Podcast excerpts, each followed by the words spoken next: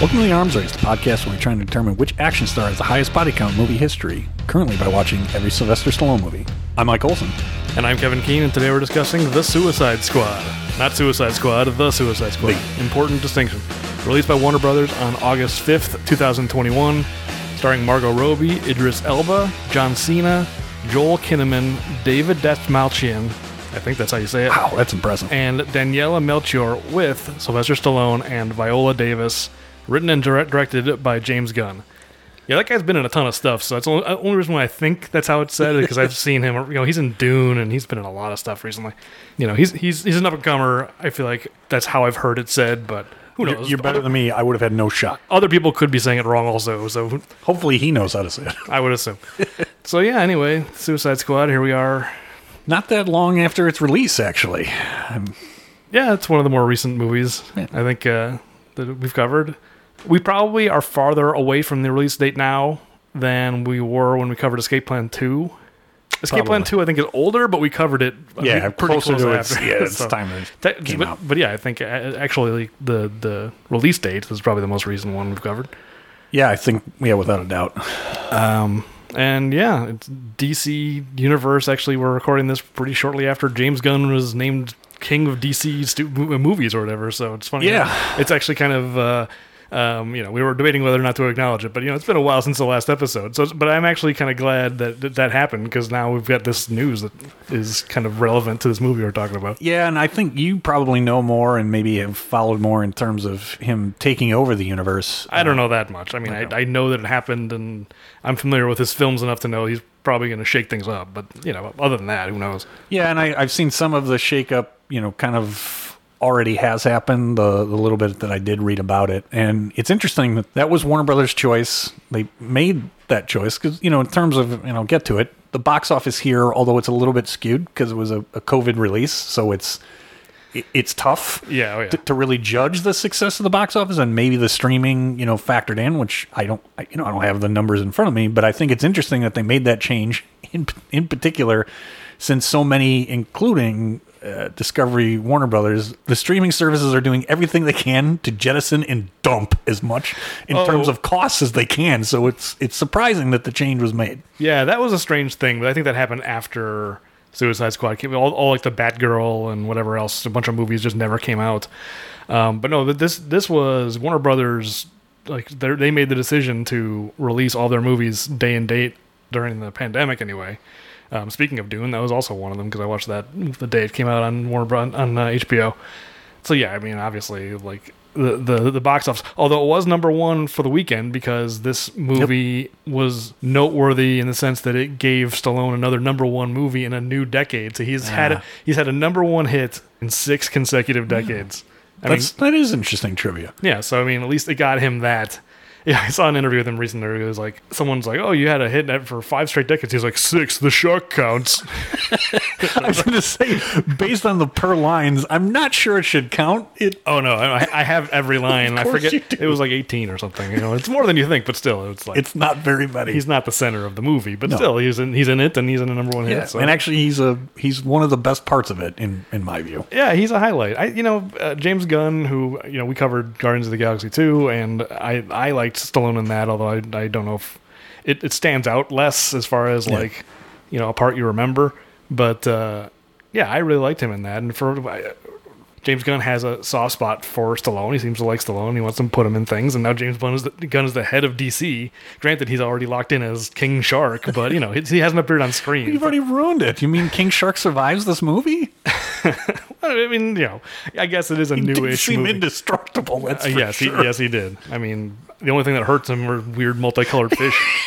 So uh, yeah, that that'll tell you how uh, strong those jaws are on that those fish, those weird alien fish. I want to talk about that. I don't know. I, you know, there's a lot to talk about in this movie. There's a lot going on, for sure. Well, I look forward to it. Yeah. Are- So- does that mean you're ready? uh, yeah, we can get started. All right.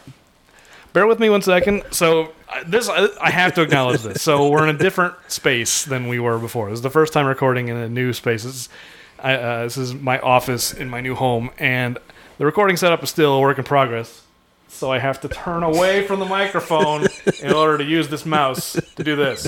What day is it? What year? All right, Kyle Reese. It is August 6th, 2021, or August 5th, because I do think you're right that it probably, uh, there was a Thursday, Thursday showings, but I always pulled whatever the Friday was. This is always like the disagreement between Wikipedia and IMDb, right? Because didn't you go, you always go think through so. IMDb? Yeah, and I think the reason is IMDb probably does the weekend, you know, because sometimes they'll do early showings all the way if it's a, you know, like a Monday holiday. Sometimes they'll have stuff, you know, screenings on the Monday or certainly the Thanksgiving week. Many times there's Wednesday showings, right? So whatever. It, Yeah. The difference between a day. Oh, I what's mean- that amongst friends? I mean, this is a long-standing thing of our, our dates frequently disagree because I, I prefer Wikipedia and you prefer IMDb. It is what it is. I mean, if, if uh, So I pre- I prefer the corporate overlord of Amazon, and you prefer the uh, crowd crowdsource. That's that's what you're saying. yes, the internet beggar that is Wikipedia every time you log in. Please, we really could use some Please, cash. please, for the love of God. All right, so a hundred and eighty-five million dollar budget, and that was that was separate from marketing. So I actually think they spent like another hundred million marketing this thing. So it was it was a big investment on the Suicide Squad, and unfortunately, in 2021, we were still in a number of variants uh, that were wa- making their way through. Actually, sh- not too long after, I want to say December is when it finally caught up with me of 2021. Yes, it caught up with me in September 2022, so it took me a little longer. Took you a little longer, but uh, well, we all got there, unfortunately. unfortunately. So, 185 million dollar budget. Uh, the total box office, as already kind of alluded to, it's it's definitely skewed and a little bit unfair having a simultaneous release on anybody who subscribed to HBO Max. Yeah. But uh, total box office uh, was 168.7 million. About 55.8 of that, or call it 33%, was domestic, and 112.9 uh, the rest was international. I feel like that's really good for summer of 2021. Granted, it wasn't 2020. I mean, Yeah. 2020 was just well, nothing. nothing. was being released. I mean, Right. I was literally going to any movie that was in theaters because I thought it might be the last movie I'd ever get to see in theaters. Right. I still enjoy that. Yeah, so I mean, There it wasn't wa- much in 2020. but I mean, obviously it wasn't that. But 2021, things were still in bad shape. So that's tough. That's a that's a pretty big Yeah. you know uh, box office for 2021. All right, and in terms of the opening weekend, you are right. It did open as the number one new smash hit uh, with just over 35 million uh, in gross. Uh, number two that week actually is a movie that I really enjoyed, maybe more than I should. Uh, I think it was in its second week. Jungle Cruise, starring the uh, the Rock, was actually number two. It was a fun, like family, you know, kind of Yeah. Jumanji esque, you know, adventure movie. It was a lot of fun. I Uh, enjoyed it. I, we've been meaning to watch that because um, you know this, but to fill in uh, people, my girlfriend and I and a bunch of in my family, my extended family, we all went to Hawaii uh, a while back, and we rode on a train. It was like a train tour through like an old plantation. And they're like, this train was also featured in the film Jungle Cruise. And we're like, we got to watch Jungle Cruise now, and we still haven't watched it. It's been over a year since we got back, and still haven't watched it. We got we got to watch Jungle Cruise. Yeah, it's a lot of fun. It's a you know sometimes it's hit and miss with The Rock. Um, I think that's a that's a hit for me. I think that's the thing that's making me hesitant is because a bad The Rock movie. I- oh, I have a real hard time when it's bad. I have a real hard time with him. I take it you know with a grain of salt, but I, I thought it was fun. It was Yeah. you know a good adventure movie that was you know some heard- action but not a ton, and some really bad corny jokes that I loved. That that was like one of his his hook in that was he told some really bad like corny jokes. Yeah, They were a lot of fun. I had heard good things about it, and it's on Disney Plus. We have Disney Plus, Yeah. so it's like You already paid for yeah, it. I already paid for it. We The sunk cost is there. Yeah, exactly. Uh, number three, M Night Shyamalan, Old, which I just recently watched on HBO. It was better than I expected. I'm not a huge M Night Shyamalan fan. I liked it okay. I feel like I have not seen Old, and I didn't really have a lot of interest, but I feel like he's been humbled lately. Where, like, since I don't know what movie it would have been, because then he did that that um, Glass movie. Like, yes, and the one before it, which was like tied into that universe. I feel like that was the movie Split and then Split. Glass. Yes, thank you. Uh, I feel like Split was the movie where he was just like, all right, I understand. I've been very self indulgent, and all my movies have a dumb twist. And I'm, you know, he he felt a little humbled in that movie because that I'd seen. I haven't seen. Is it called Glass? I think so. yeah. Okay, yeah. I haven't seen that, and I have not seen Old, but I'd, I'd be I'd be willing to. I, there was a point where I was just like, I will never watch another one of that guy's movies again. Well, he's got one coming out actually here in a couple of weeks, I think, oh, I didn't know that. uh, with Dave Batista. Oh yeah, I saw a, I saw a commercial for it. Yeah, yeah, yeah. It doesn't look good. Yeah, I'm not I'm not sure. I still may see it, uh, but it may be. I'll wait until it's on HBO Max and I've already paid for it. any kind of redemption after the happening is like remarkable. The fact that any filmmaker can come back from the happening, the fact that he can still make movies after that, you know, I've not should have seen been- it. Is it that bad? Forget director jail. He should have been sent to literal jail.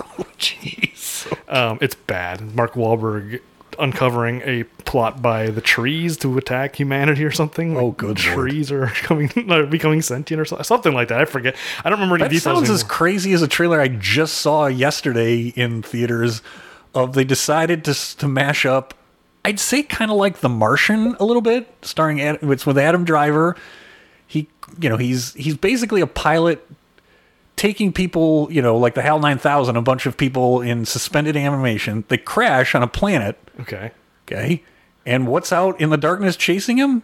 Dinosaurs, because somehow in this futuristic space movie, they've gone back in time 65 million years. It's Planet of the Apes except dinosaurs, right? Yes, Yeah. Planet of the Apes with Jurassic Park. I mean, what would be the twist there? Because I mean, I, th- I don't know the twist. I'm just saying that that seemed bonkers to me that all of a sudden now, oh man, there's not any more Jurassic Park movies coming out. Where can we put a dinosaur? we ran that into the ground. um, I'm just imagining because I know how much you love in the Mark Wahlberg. Speaking of Mark Wahlberg, in his Planet of the Apes, the ending spoilers, but Abe Lincoln at the end. of course I do. I'm just I'm just imagining like a yeah like a T Rex Abe Lincoln or something. You go back in time. Adam Driver comes up to. You know, I finally made it back to the present day. Oh no, Abraham Lincoln is a Tyrannosaurus like some short arms trying to like reach his stovepipe hat. Yeah. That's true. All right, sorry. Let me get through the rest of the top 10 I'm gonna have to look up that movie. that- now, now you got me curious. that weekend. You, are you talking the Adam Driver movie? Yeah, the Adam Driver. Oh, uh, well, you have to look up the trailer because it. I mean, it's not in theaters yet. It literally was a trailer. Uh, no, I want to see the trailer. That's what I mean. I was so thoroughly confused. All right, so the number four movie, uh, Black Widow, which I actually have not seen. It's on Disney and never had. An, I don't know. I just. No, I guess I'm marveled out. No, I'm- ironically enough, since we're covering a DC movie right I'm now. also marveled out. We were just talking uh, the other day, um, uh, Courtney and I, about like because we both like Marvel movies, and it's like what what haven't we seen? We I didn't even come up. We forgot it existed. We're like, what movies do we still need to see? And like, you know, just I mean, that one's tough though because it did come out, you know, in 2021 pandemic. It's kind of easy, you know, to forget if yeah, but it's a it's a character that I think you know I like and most people like, and you'd think it would. And she finally gets her own movie, and after years of people being like, when is Black Widow going to get her own movie? And then like nobody cared. I mean, I didn't hear good things about it, but I didn't hear good. I didn't hear bad either. So not sure. Uh, now we're getting into some of these that I don't know. Uh, number five was Stillwater. Oh, that's good. I saw that. That's Matt Damon. Okay. He um it's a re- it's really good. I definitely recommend it. It's it's he's like a what do you call those guys? He, he like he's like a kind of a working class guy and his daughter is overseas in Europe and gets in some trouble and he goes over and tries to help. I, I don't remember any of the details anymore, Okay. but it's very good. All right. I'll put that on the on the on the watch list. I think that's the movie I'm thinking of. I, mean, the details. I think that's. Well, if I mean that's I definitely can a, now see me like pulling it up. I'm watching it. It is this completely is not even remotely what he described. close. No. And I'm like, what is going on here? if Matt Damon's in it, then that's the movie. I just don't. I th- the movie that I described exists. I can assure you It of would be funny if you confused it with The Martian, and I just start watching. Wait a minute, he's talking about Eastern Europe. This is some guy on Mars. What is he talking No, about? look, look. It's been a running joke about my memory in this podcast, but it's you know it's it's getting even, worse as time goes on. I think that's the movie. All right, number six, The Green Knight. Sorry, I know nothing about. Oh, you're you're you're I- nodding that you know this. That one. was one I need. I want to see. I just haven't seen it. I, um, it's the director. The the director also did uh, a movie, movie called A Ghost Story, no, I don't know that one. which either. is this weird surreal. I love it, but I would never recommend it to anybody. It's one of those movies where it's like this is weird and I like it, but it's too weird for anybody for me to recommend anybody Okay. else. Um, yeah, it's, it's about Ben Affleck, uh, or, or not Ben Affleck, uh, um, Casey Affleck, okay. um, and he's a ghost, and right. he literally wears a sheet over his head, but it's serious. okay. It's weird. I get it, but You realize those that string of words together, and then you sing, and Right. it's serious. I can't take it I, seriously. it, I, I am. I find it deeply moving. This movie about uh, Casey Affleck wearing a sheet over his head. It's not even a joke. But I, I will say because that same director directed Green Knight, and I was like, I gotta watch that. and I never watched it. All right, so rounding out then the top ten, I I, I should note here because most of the time I'll say kind of like the grosses. There's a huge drop off. So you went from 35 million in the opening, right, of Suicide Squad or the Suicide Squad. Sorry, Jungle Cruise in its you know second weekend, uh, still impressive, 23 and a half million. Old was 6.1. Everything else here is five or less, basically million dollars of box office. So there's not a lot of people going to theaters. Right. Uh, so now we get into the intellectual property that we really don't need anything from. Number seven, Space Jam: A New Legacy. Oh God. Not needed. I I tried watching that. Was it really I bad? could not get through it. It was an assault on the senses. In a way that I found so unpleasant. It's uh, not an exaggeration. How many assaults on the senses are good? Very few. I don't know. Well, I- like I, I just had someone recommending um, over Christmas um, uh, with the Spielberg movie. Uh, the, The Fabelmans. no, no, no, no, no. The, the few, a few back. The uh, the- it has like the Shining sequence. It's a bunch of like IP mixed together, right? God, Uh, what, Ready Player One. Ready Player One. Yes, Okay. thank you. Let's play the. You know, this, this, this, this is a game we're gonna have to play more and more often the older I get. Anyway, yeah, Ready Player One. I tried watching that, and it was such an assault in the senses. I'm like, I can't deal with this. But then I had I I had someone recommend. It's like, oh, you got to see it. It's so good. Um, but no, Space Jam. No, I can't imagine anyone Recommending recommending Space, Jam. Like it was, it was maybe the most unpleasant movie I ever watched. And I watched like maybe ten minutes. I went like, I can't handle this. Like it was, it was so bad. All right. Well, do you think number eight, Snake Eyes, was any better? Oh, I you know, is that the GI Joe? Yeah. Yeah, okay. I'd I'd watch that. I'm sure it's terrible. Okay. Number nine, Escape Room Tournament of Champions. okay. I'm assuming that that is, you know, some like, I think Escape Room, the at least the first, maybe this is the first one. No, I think it's a s- series. I think it's like the third one or something. Okay, yeah, It's one of these like low key has been going on forever. Yeah, like the Purge, and you know Right. those. There's like a zillion of them, and it's some. It has a slasher element, but not exactly. Exactly. They make it for two million dollars and it makes eight and has a tiny following, but they're making a four. You know. Yeah, because the return on investment is exactly. massive. So they keep making them. Uh, and then I have not seen this one, mostly because it was panned by one Kevin Keane. F9, The Fast Saga, What? rounded no. out the top ten. No, no, no, no, no. Yes, you told me it wasn't good.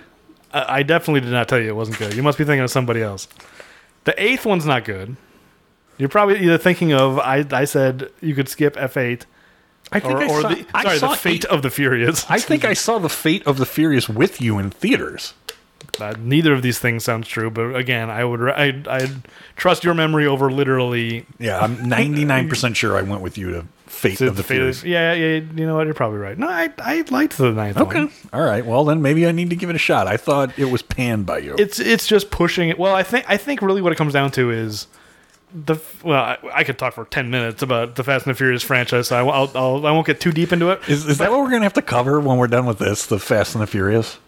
Uh, I would be willing to do that, but I mean, uh, you know, let's not make any promises. you know, that's like that's almost as much of a commitment as watching every Stallone movie. Like, there's a lot of Stallone movies. There's not quite as many Fast and Furious movies, but you know, you include Hobbs There's a and Shaw. huge difference there. No, it's a huge difference. We won't include Hobbs and Shaw. That was awful. I, I also haven't gotten through it. I, start, I started watching it when and got bored. brutal, Yeah, so it, brutal. it seemed bad. Um, no, I think the Fast and the Furious movies, the more ridiculous they get, they have to like push through to find a new sweet spot. You know what I mean? Like five was a nice sweet spot, and then six is a little too ridiculous. But then they made seven even more ridiculous and found a new sweet spot. Right? It has to like find like some kind of resonance somewhere. I don't know how to describe it, but it, I think there's still you know whatever the big finale is going to be for 10 and 11 um Until it's space. well they're they I, I- won't spoil it but um you can check that box already I yes. Okay. I knew from the trailers on nine. oh was it in the trailer I'm pretty sure. Yes. uh, they probably had like rockets in the trailer and you could deduce from there okay I think rockets were, and I just assumed that they're using rockets they're probably going to go to space um If the leprechaun can make it to space, so can Oh, but let me put it this way: I think nine has its problem. It's not the best by by any stretch, but I think I can see, no pun intended, with the rockets, but I can see the trajectory where bullshit. If no you're- pun intended. no, but I can see it's like you have to push through this kind of awkward phase to get to, I think, where they're shoot. They're literally shooting for the stratosphere for ten and eleven. Are ten and eleven? Are they gonna have dinosaurs? I mean, at this point, they could basically do anything. So I think you had to kind of, you know, at some point you have to just leave plausibility behind. I mean, they did that. They did that a long I was time going ago. say, I think that was done a long time ago. But you know, there's like different. La- every time you think, oh, they can't get any more implausible, they keep shedding more layers. And I'm just saying, I, th- I think they're in a position where they can get down to the core stupidity that is at the center of this, the franchise. Fair That's enough. all. All right, on the Nielsen ratings front, man, 2021 22. You can just assume it's all football.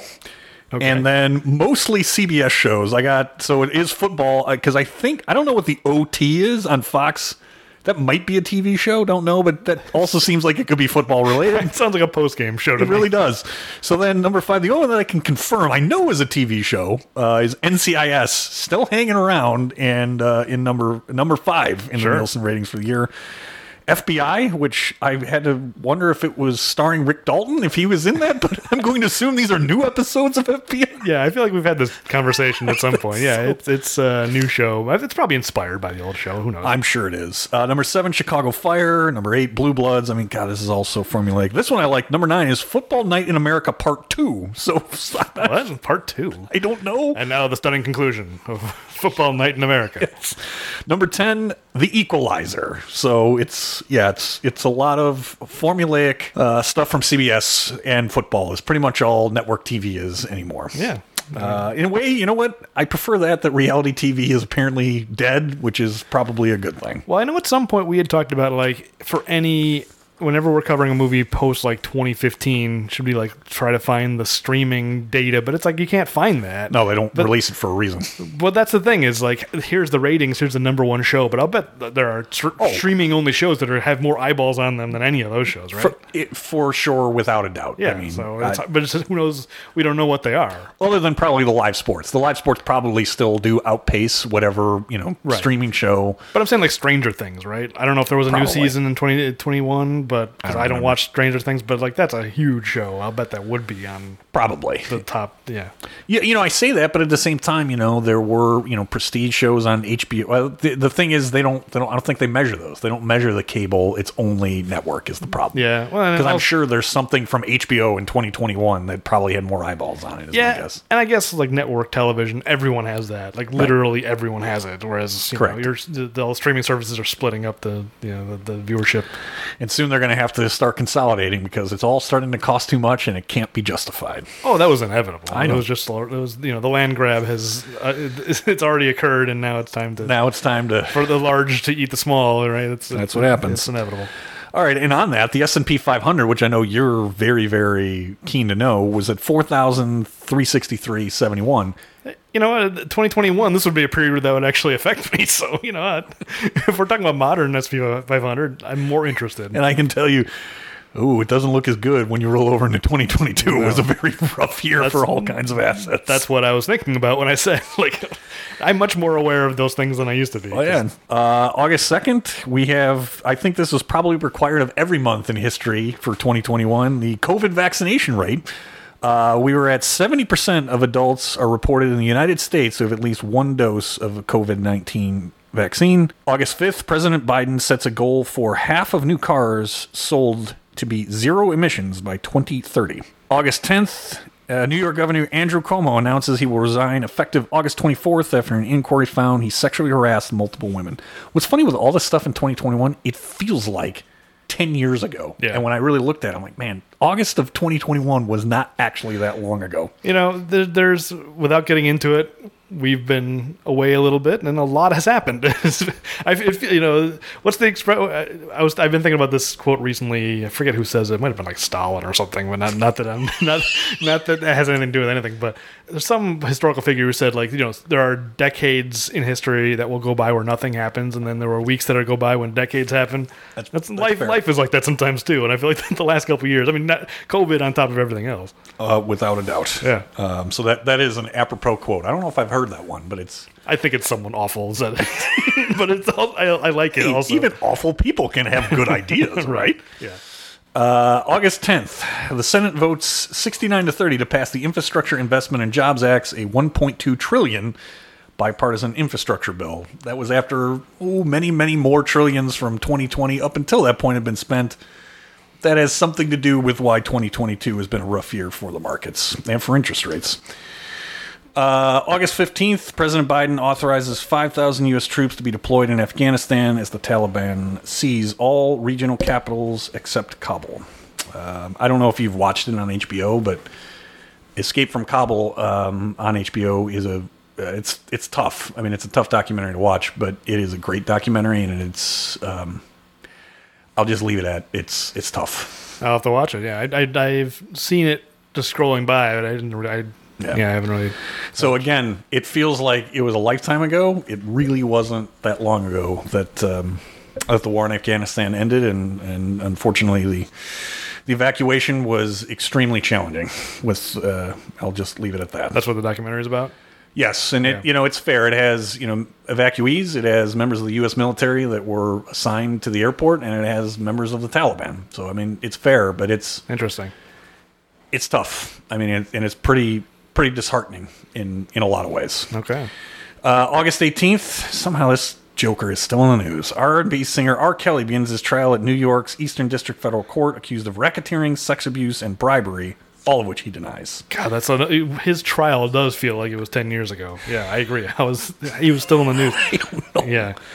Uh, August 30th, the United States withdraws the remaining 2,500 troops from Afghanistan, ending its 20 year involvement in the war in Afghanistan. On the Billboard 100, Butter by BTS. No clue. Uh, and no clue.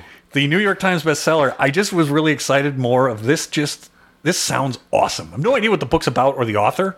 Black Ice by Brad Thor. It makes it makes me want to read it. Yeah, I, that's of course that is the bestseller because it's it's called Black Ice by Brad Thor. Brad Thor is amazing. Courtney's reading a book by someone called like Denise Slaughter, and it's like a crime, like a, it's like a. It's like an ice cream man named Cole. That's exactly what I was like. Is that her real name? That can't be her real name. So yeah, Brad Thor. Sergeant Slaughter. That's exactly what it, she had no idea what I was talking about. I was like the wrestler slash GI Joe. She's like, huh? No, she had no idea. Anyway, so even though it wasn't that long ago, that was what was going on in August of 2021. okay. I mean, it simultaneously seems like forever ago and yesterday. Yes. Which is, I guess, what happens when COVID's going on. That the time gets distorted in crazy ways. Many, many ways. So, uh, are you ready? You ready for the big picture? I'm ready. To Let's turn, see I'm, how this goes. I'm ready to turn away from this microphone and hit a button over here. Oh, find it. Oh, that's the wrong mouse. Or no, it's not the wrong mouse. There it is. You want to talk? We'll talk. I'm a sucker for good conversation.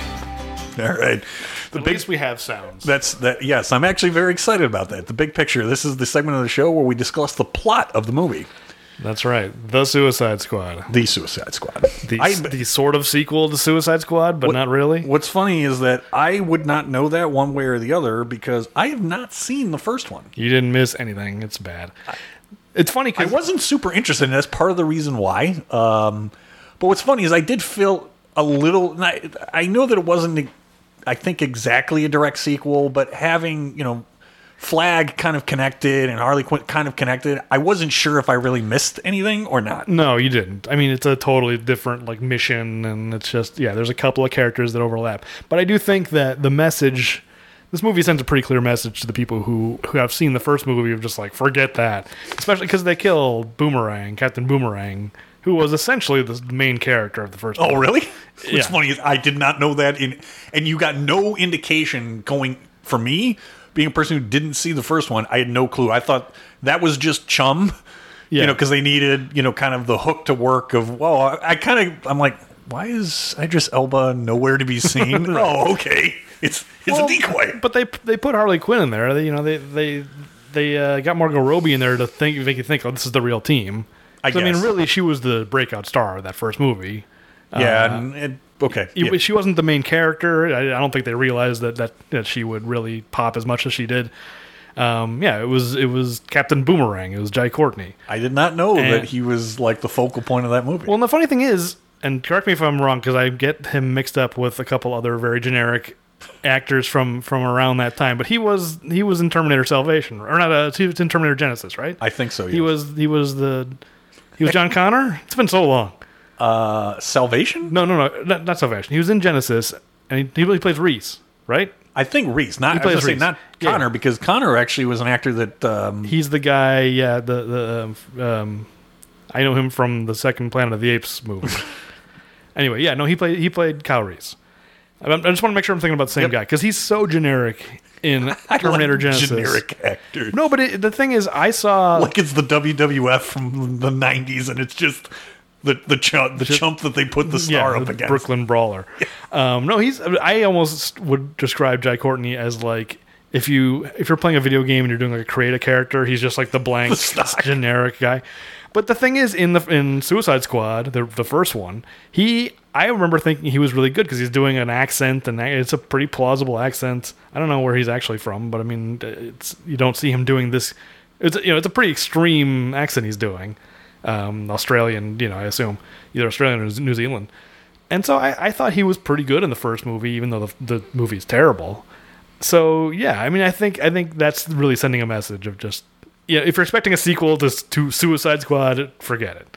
Also, it's interesting because that first movie was kind of the story goes that it was kind of destroyed by the studio by Warner Brothers when Guardians of the Galaxy came out, Oh. and they're like, "Oh, we want to make it more like that." Like throw in a bunch of pop songs, do all you know. They try to just, and they I guess took it away from David Ayer, who wrote and directed the first one, and was just, they were just like, "We're gonna make it more like Guardians of the Galaxy," directed by James Gunn, and then so David Ayer kind of got, kind of got screwed, and then they're like, "Okay, well, just Let's get, just go hire that guy. let's just go get James Gunn," and he didn't get that same treatment. They let him do whatever he wanted. It's very clear. You watch this movie, you're just like, no studio got involved. Nobody was nobody was giving notes in this movie Why do you think that? because it's it's so atypical. It's so not the thing that you know most studio movies are. Right? It's it's you know I think most like executives would have been like this is too violent. You can't have this like slaughter at the beginning. It's it's off putting. These characters are too unlikable. They're all it's, they're all villains. Is kind of the point. Yeah, but I, I, that I don't think you can do anything about. And uh, well, actually, I think that they do because I think many of them become likable. Yeah. Um, but yeah, I mean, the problem is you're taking villains from a comic book universe and you're assembling them. So yes, there's that. That inevitably is going to not the slaughtering, but inevitably you're going to have some unlikable characters. and structurally it's very strange and just I don't know. It, it doesn't feel like there was any point where they tried to like, re- like Suit it up? down Yeah. James Gunn. By the way, I, I'm remembering as I'm talking that Will Smith was in that first That's what movie, and I was like, oh, I guess he was the main character. I like he'd already been erased from culture after But after the Oscars thing. He- I like he forgot was about the him. main character, and didn't he play Bloodsport? No, he played a different character, Oh, a very similar character. So yeah, I don't know, but I think he had a different name. He's Deadshot. Deadshot. Okay. I believe. Neither That- of us are comic book experts, clearly. Oh, I think he played Deadshot. Okay. And yeah, Idris Elba plays as Bloodsport, Okay. which is so weird. It's just it's the name of a movie. like, was the character in the comic book named after Bloodsport, the movie? I didn't even think about Van Damme. Yeah, I, that's all I was thinking about. Like, Wow. No, it never crossed my his mind. His name is Blood. They should have, they should have just acknowledged like, why are you call it it's called Bloodsport? I like the I like Bloodsport. movie. yeah, it would have fit his character. Uh, all right. So as you said, yes, it is not a, a direct sequel, or if it is, it's telling you please forget everything you saw before. I mean, it is in the sense that it's I think supposed to be the same continuity, but obviously, it's, Was trying to reset. yeah, definitely. I mean, tonally, it's resetting for sure. Okay. Yeah. So anyway, it's it's the, the group of uh, Suicide Squad gets sent in, and uh, there's a fake out at the beginning where we think, "Here's our team." Yeah. You know, we've got I've got the list of uh, this fake team here. Well, I'll give you my I'll give you my two sentence, and then then Oh, we yeah. can get into it. Oh, sorry, I I'll- forgot we No, did that. that's all right. I know. Hey, it's been a long time. All right, so I have a squad, parenthetical in this case, two squads, as you were about to just say, Right. Uh, which reminded me uh, of comic villains are assembled to do the biddings of the U.S. government in exchange for a reduction of their prison sentences. Corto Maltese, parenthetical, may or may not have diplomatic relations with Valverde, has a, had a military coup, and the U.S. government has some secret illegal weapons testing it doesn't want the new government to expose to the world. The weapon itself, the U.S. may or may not care what happens to it. Oh, I, I don't think there's any may or may not about it. they do not care. Or at least uh, Amanda Waller, who gonna is there to represent the U.S. government, does not care. Yeah, I, I want to discuss that because I, I find that I find that interesting. I do too. I think.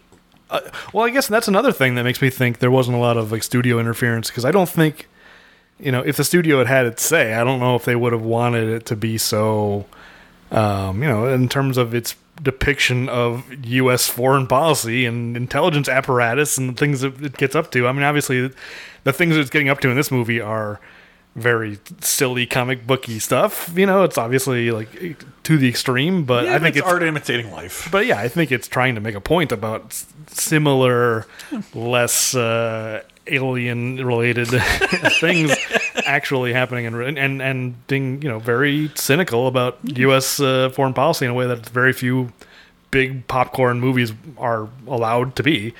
Um, it'll be interesting to see James Gunn running the whole show and how much that makes it in. Because I mean, I think he clearly clearly has a point of view in this movie. Yeah, we can well- get into that later. Well done. So yeah, that was my my three sentence summary. So Yeah, that covers it. all right. What else we got?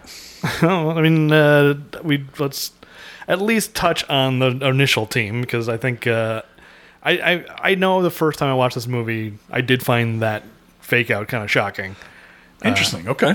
You didn't? It was just like, I, I mean, it's been a while since I saw it the The, first time. the, I mean, the only reason I and maybe it's somewhat because I hadn't seen the first one to know. Oh, Harley Quinn was the star of that. And I, I do want to talk about that. That's that's one of my nits or annoyances. I think criticisms of this movie overall. I really like it a lot. I think I'm a little Harleyed out and Yeah. just culture. You know, I, I remember the creation of that character from the animated series, which I loved. sure. I've had enough. And so so with that that fake out, I didn't necessarily I didn't, you know, really know that she was in the first one. If I did, I don't remember. I know they had a spin-off movie, Birds of Prey, and I'm like, well, something might have happened there. This might have been but for me, I'm like, no, look, Idris Elba is the star. He is nowhere to be seen. I Right. It wasn't as strong of a fake out because because he wasn't on the team. Yeah, I guess that's true. I mean, maybe I it probably should have occurred to me, but Yeah, um, I, I don't remember if I even noticed. I probably I must have noticed the first time I watched it. Where's Where's Idris Elba? Where's John Cena? Yeah. Um, I knew there was a big shark in the movie. Where's the shark? You know, I, pro- I probably did have those thoughts. Funny is I didn't know there was a big shark in the movie, but I'm glad there is a big shark. Um, but yeah, this this team, I I want to uh, get into the details of all this, this team later, but just they are ridiculous, like Z level DC characters for the most part. Um, which I appreciate the fact that this this is the franchise. It's like yeah, Suicide Squad. You may as well dig into the absolute Right. bowels of this. Especially if you're gonna just kill them off right away. right, exactly. I think a couple of them are made up, which we'll we'll get into later. Like made, I mean, obviously they're all made up. all names are letters. of course, they're all made up. but I, th- I think some of them James Gunn made up and are not Wait minute, actual. what is? I know I just heard it. What is all names or letters from? That's from this. Oh, TDK. What does it stand? for? What does that stand for? It's, it's- right. it stands for me. I'm TDK. Your name's letters. All, all names are letters, dickhead. yeah, it's from this. yeah, And it, actually, in a way, I kind of actually like this group. And it's it, in you know in a way, I don't think they could carry a whole movie because I think you're right. They are Z level. They're so wacky, most of them. Yes, Yeah. and probably it's the same thing of Ari Gold and Entourage. You know, certain things are better in small doses. I actually thought Saul Goodman would have been that and was proven wrong. But for the most part, things that have that are they, they were entertaining for the time that they were there, and I kind of liked them. But at the same time, it was fine once they got wiped off the board because there probably wasn't much more to ring comedy to ring from them. Oh, no, yeah. was probably they got just the right amount. TDK. Well, the thing is, the- for, for the mo from you think about TDK, Javelin. the, the detachable kid. Yeah, Javelin. They're they're one joke characters. But then you would look at uh, Polka Dot Man and be like, well, that's a one joke character too. And somehow he managed to. I mean, I think of the real team, he's my least interesting, He- he's the least least, favorite character. least interesting. But what I also say is that there was enough there, yeah. and uh, I, who's the actor that that plays Krill? Um, Plays uh, which one's Krill? Polka Dot Man. I mean, Krill is his is his real name. E- either way, he he gave a good performance, and there was enough there, and they used him not too much. Yeah, David Dastmalchian. Plays Thank you. Polka Dot Man. that that was like a good example of yes that the the gimmick was probably going to be not that amusing but they used him just enough and he was like the last member of the team which was the right usage But I guess I, I guess I have really mixed feelings about James Gunn, which we'll get into in terms of I think he's an incredibly talented writer who also frequently has very bad taste. I don't. I don't necessarily mean that in the sense of like, oh, bad taste. Like I'm offended. No, I just mean I don't think I, my, my kind of tastes in what I want out of a movie frequently don't line up with what he's giving me. But I also go like, this guy knows how to write a character and di- and writes incredible dialogue. Like he's so good at it. I just think his stories frequently, you know, I mean, I like the Guardians movies, and I'm I'm very curious to see what he does with the third one. Um, but like this, I don't know, something about the story is just kind of very kind of shaggy dog in a lot of ways, and I. Um, I have very mixed feelings about him, but he's really good at taking a character like Polka Dot Man and somehow, somehow making me care about Polka Dot Man. You know, so I you could you could take Polka Dot Man out and insert the detachable kid or insert Javelin. You would have found a way. Literally insert the detachable kid. Just Sure, right. take them apart and put them in. Yeah, I think you're right, and in, in a way that that's James Gunn is up there. Like if you were to ask me who writes the be- like of all of you know the, the the screenwriters that I can think of off the top of my head, and also maybe directors, Tarantino will always be number one. I mean his his dialogue is is among my favorites.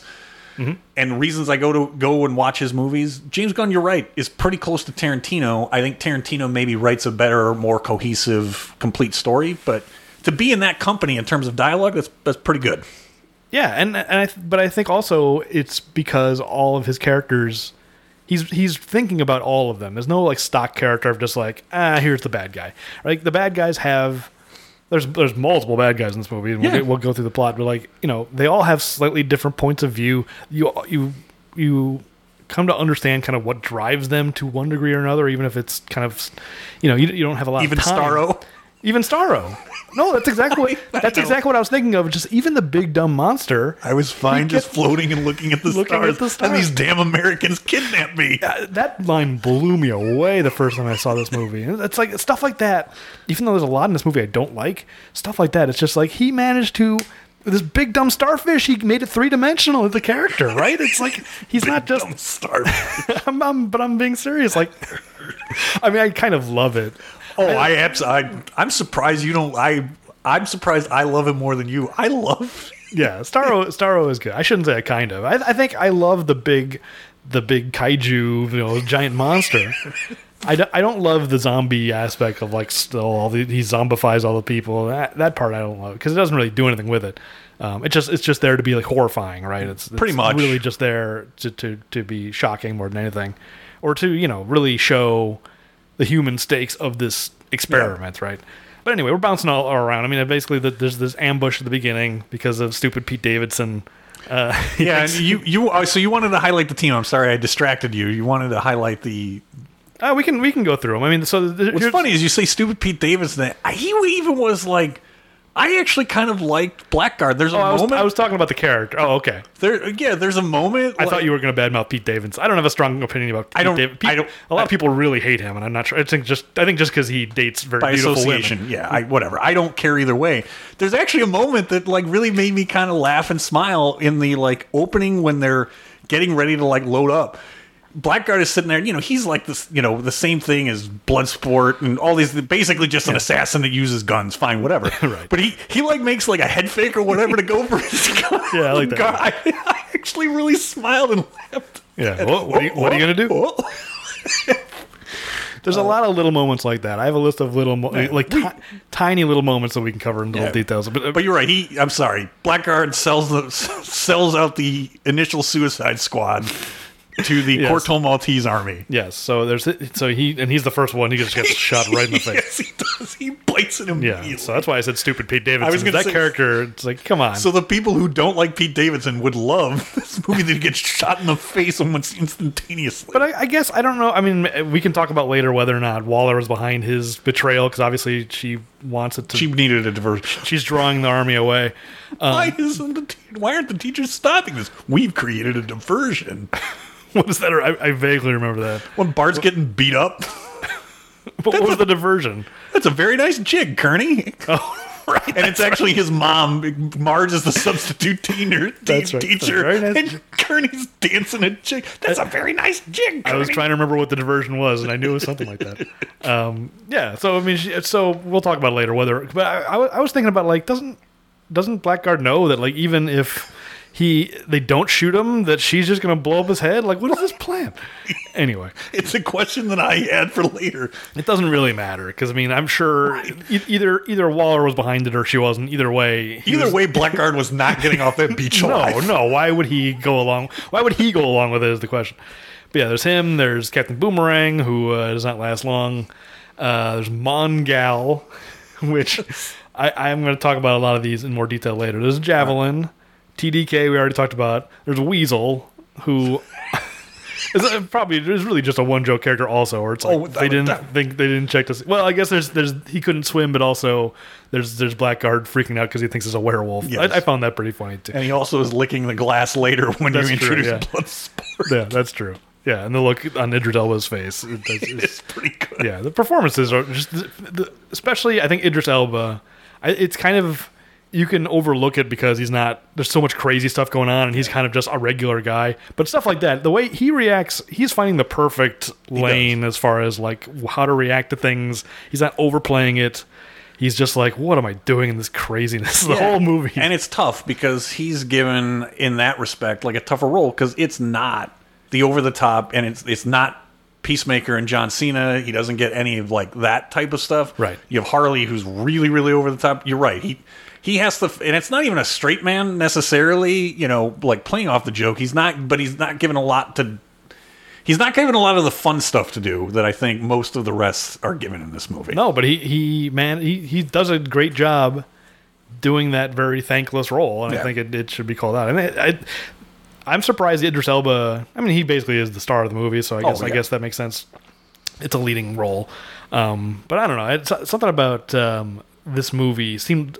At first glance, like a Beneath strange, him? yeah. I was gonna say a strange fit, but sure, I didn't want to say beneath him because yeah, He's he's, Stringer Bell. I mean, come on. he's a great actor, and Yes. even even in this movie, we're like, yeah, he's a great actor.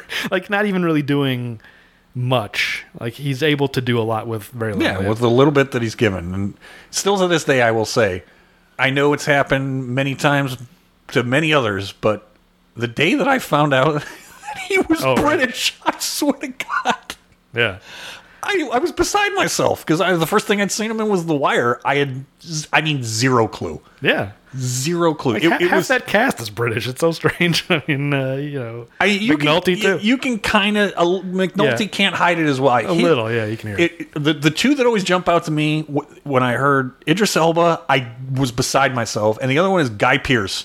Having seen him in LA Confidential, not knowing anything, and then it was probably like six years later. I'm like, what the hell is Right. that?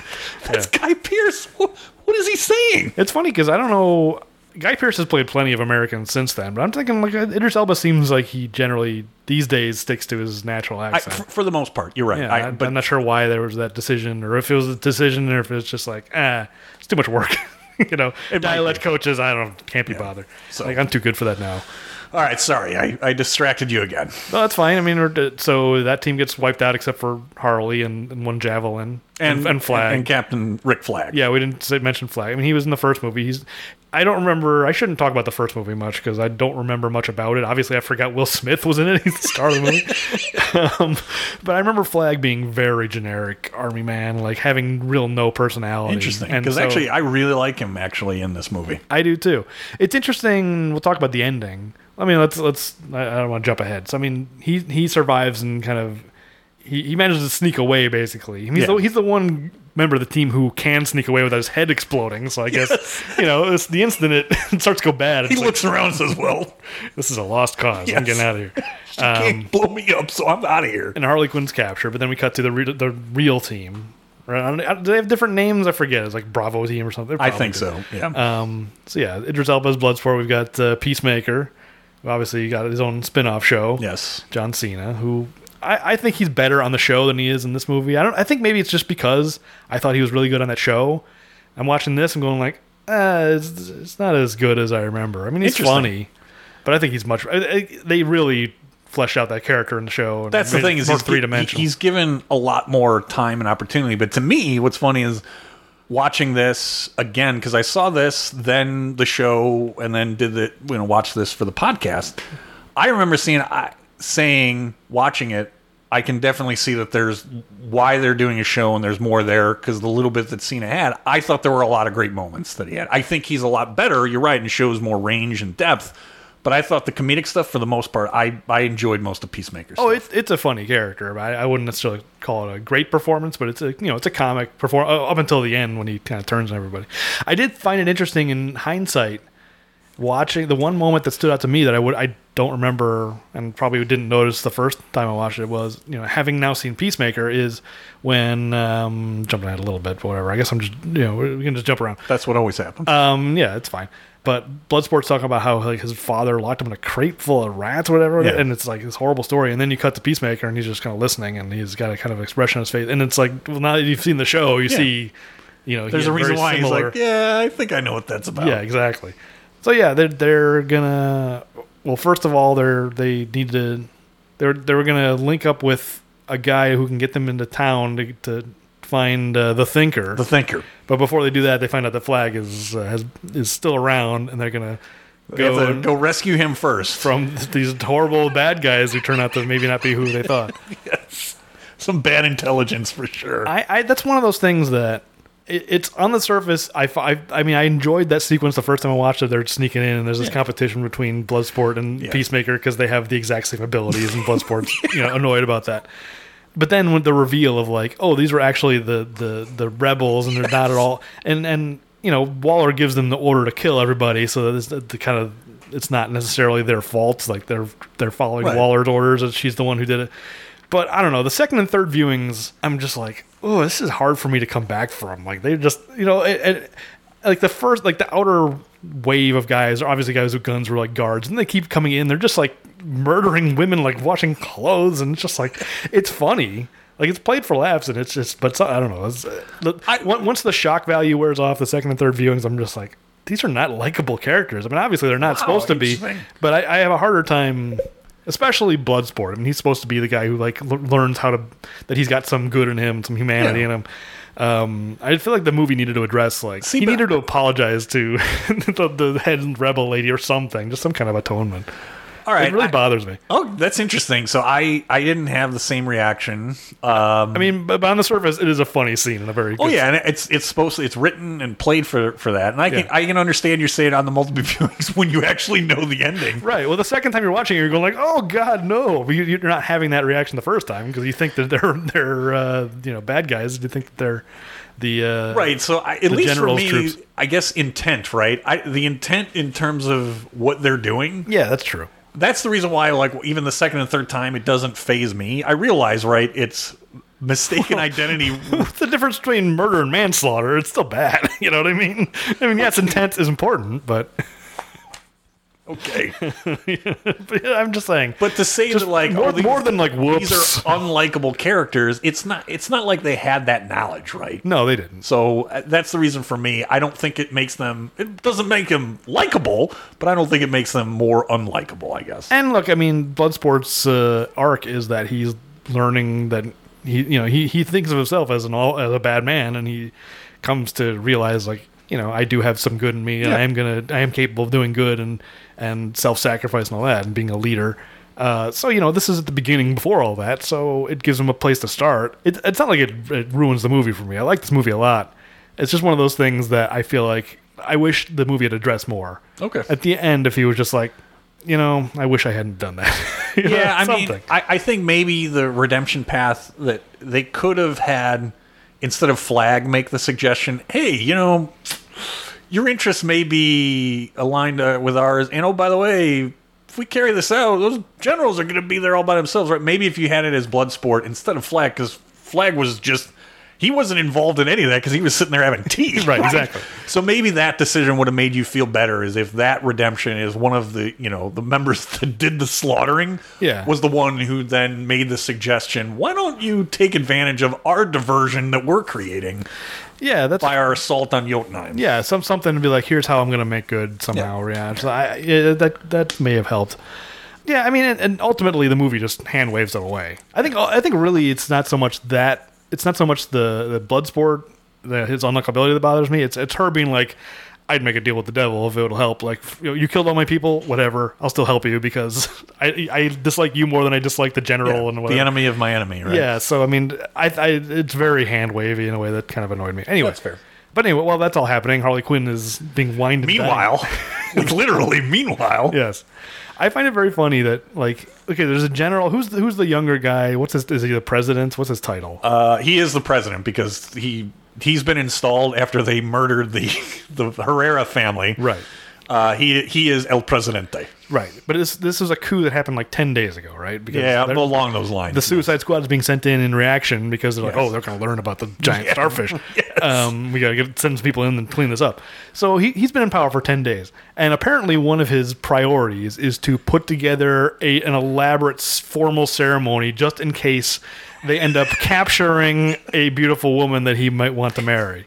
Like the, the, they, all these like servants and a car and they're all like in a row like they they've, they've been practicing this for 10 days no, Like, no, no. So I'm, I'm gonna. If that's one of your questions, I can dispel that right away. It's not necessarily a question. I just found it funny that like they're they're so like No, they rigid. wouldn't- They have this whole ceremony. They of, do, but here's the thing, though, is that because I mean they're the head of state, that staff they would have been there to receive like anybody who was important. Meaning, like that's just part of the the routine. You think the the staff would have survived the culling? You think they would have Oh, yeah. left? You, just like these aren't political uh, Yeah, for- I mean- operatives in any way. I mean, it's hard to say, but I mean, look, the the staff in the White House. I realize that this it's a different transition of Oh, power, yeah. a whole diff- but Yeah. the staff in the White, the actual staff, not not the political staff, but the actual staff there, no, serve multiple presidents, and I I do. It, there is a difference between a military coup.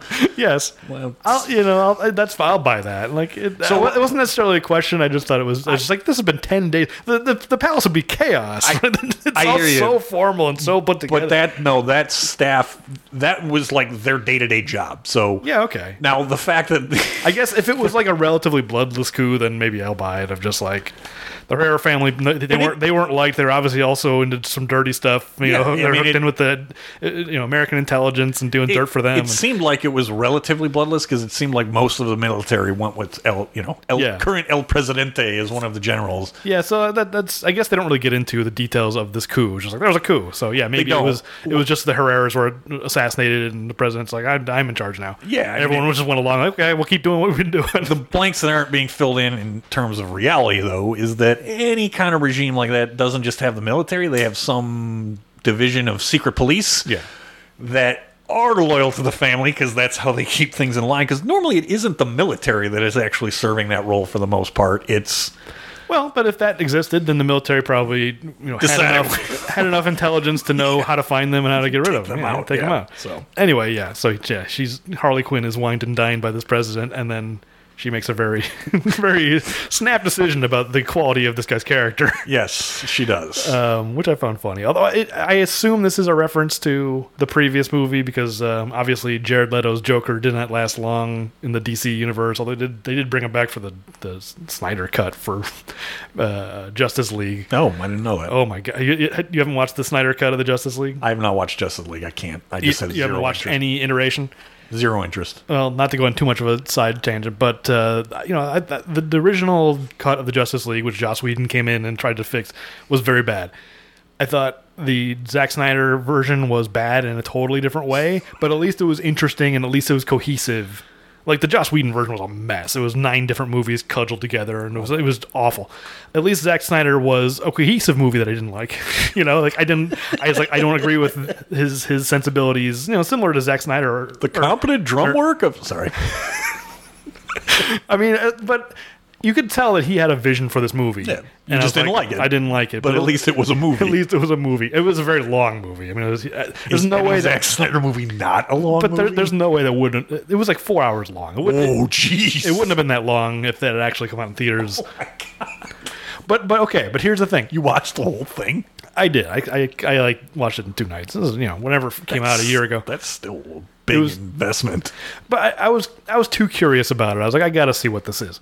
But anyway, my point being, he so there was the original version that he filmed, whatever 2019, whatever year that was, you know, and he got he got booted, and and uh, Joss Whedon came in. So this was last year, I think. Warner Brothers was like, oh, because it was during the pandemic, maybe it was 2020. But they're like, please, we need content. Put out your your cut, and we'll put it on HBO Max. Um, but he's like, I'll do better than that. I'm going to go back and film a new ending. And he brought back Jared Leto's Joker, but it was like totally different, like different take from the first Suicide Squad movie. So I'm like, is this even the same character? Anyway, point being, Jared Leto's Joker is maybe the least interesting version of Joker in the history of of uh, films Many so far. versions, yeah. yeah, yeah. I mean, I, I'll take Cesar Romero over. The, it was his version of the Joker is just awful. Cesar Romero's kind of fun, actually. Oh, he's great. I love Cesar Romero's Joker. I mean, obviously fits the tone that the show is going for. But she makes this comment about like, oh, I've learned that Bad taste in men, yeah. yeah, I bet that, that, that these guys don't go away. They come Yeah. and slash your tires, da da da. And then I've learned that I the only way to escape them is to murder them. And it made me wonder if this is establishing that she killed the Joker in this universe. But I, it's. I don't think it matters anymore. I mean, I think he's going to erase all this Yeah. continuity anyway. completely start over. But yeah, I just just knowing the history, I thought that was an interesting speech that she gives because you're thinking, you know she's talking about the Joker. Yeah, without a doubt. Um, it's okay. So I'm, I, it's interesting that that's clear even to you who didn't see the first. Oh, movie. yeah, you've mean- seen no iteration of the Jared Leto Joker. no, no iteration, but just, I mean, in terms of her speech, just, yeah, I mean, she can't be talking about anyone or anything else just based on, you know, the original creation in the animated series. Well, let me ask you because I mean this is a, I'll, I'll move up my question here. Do you think that she was intimating that she killed the Joker? No, I don't think she was intimating that. I think she was intimating that's what she should have done, Okay. but didn't. And she's it's one of those. Um, I, uh, no more half measures, Walter. She wasn't going to make that Sure. mistake again. Is what I think it was. Before this guy becomes the Joker. yes, she chose a half measure. Sure. Okay. So no full measures from now on for Harley. So I think no on the Joker, but she's there are going to be no future Joker. It's a full measure. She is decisive. Yes, You're like "Oh, that, that's admirable, an admirable trait. She she makes decisions. she makes a choice. yes, because she kills this president. So well, Presidente, ano- another one is gone. Yeah. Ten days later, bites the dust. It's interesting because he's kind of being set up, and this is one of those like structural things that I still don't think works. Where it's like they kind of like go through a series of villains. It's like, oh, here's the villain. Oh, nope, he's dead. Oh, the general's the villain. Oh, no, he's he's now And now it's Starro. He's got a star on his face. Okay, now the Starro's the villain. Oh, he, And- he's and- actually sympathetic. It's like really, uh, they, Waller should have been the villain, and Waller should have come back at the end. And I mean, I guess She was. I mean, she was the initial villain, right? yeah, she's the overall villain. I wish she had done something at the end. But again, we're jumping ahead. I like I liked all of these characters, but it's like this movie is kind of just jumping from villain to villain. and also the Thinker is, is kind of a villain. yeah, and so is Peacemaker. I mean, as an Sure, extension of Waller. yeah, well, absolutely. There's the great sequence where Harley escapes. Probably my, the highlight of the movie for me. Really? Oh my god. You don't like it? No. So I. So I, I guess we can get to it. It maybe it just goes to the I'm Harley'd out. And Yeah, yeah. I just there was so much more from almost everybody else. Like, like I wanted more. Maybe not more Polka Dot Man. I think I established there was probably just enough. Sure. not not like too much, but like almost everybody else, I wanted more time from, and it felt like she was the star of the you know the previous movie, and they felt like they needed a sequence.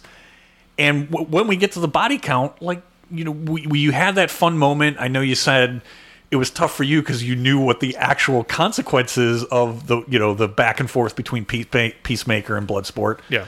But like she completely destroys them all in that sequence. And to me, I think it undermines some of what I was liking about the movie. And I felt like it was because even if the studio didn't have the influence, you know, like you think, it felt like, oh, this is a star. Margot Robbie is a star. Harley Quinn is intellectual property that a lot of people like. We need this big, huge sequence. I think it takes away from the movie. I could see that. I guess I just because I like the sequence, it doesn't feel like something that was like artificially inserted. But yeah, I mean, you can take that sequence out, or you know, amend it and shorten it or whatever, or just have Yeah. it be like they actually come and rescue. I, you know, I obviously wanted to give her a centerpiece kind of Yeah. action scene that was only hers.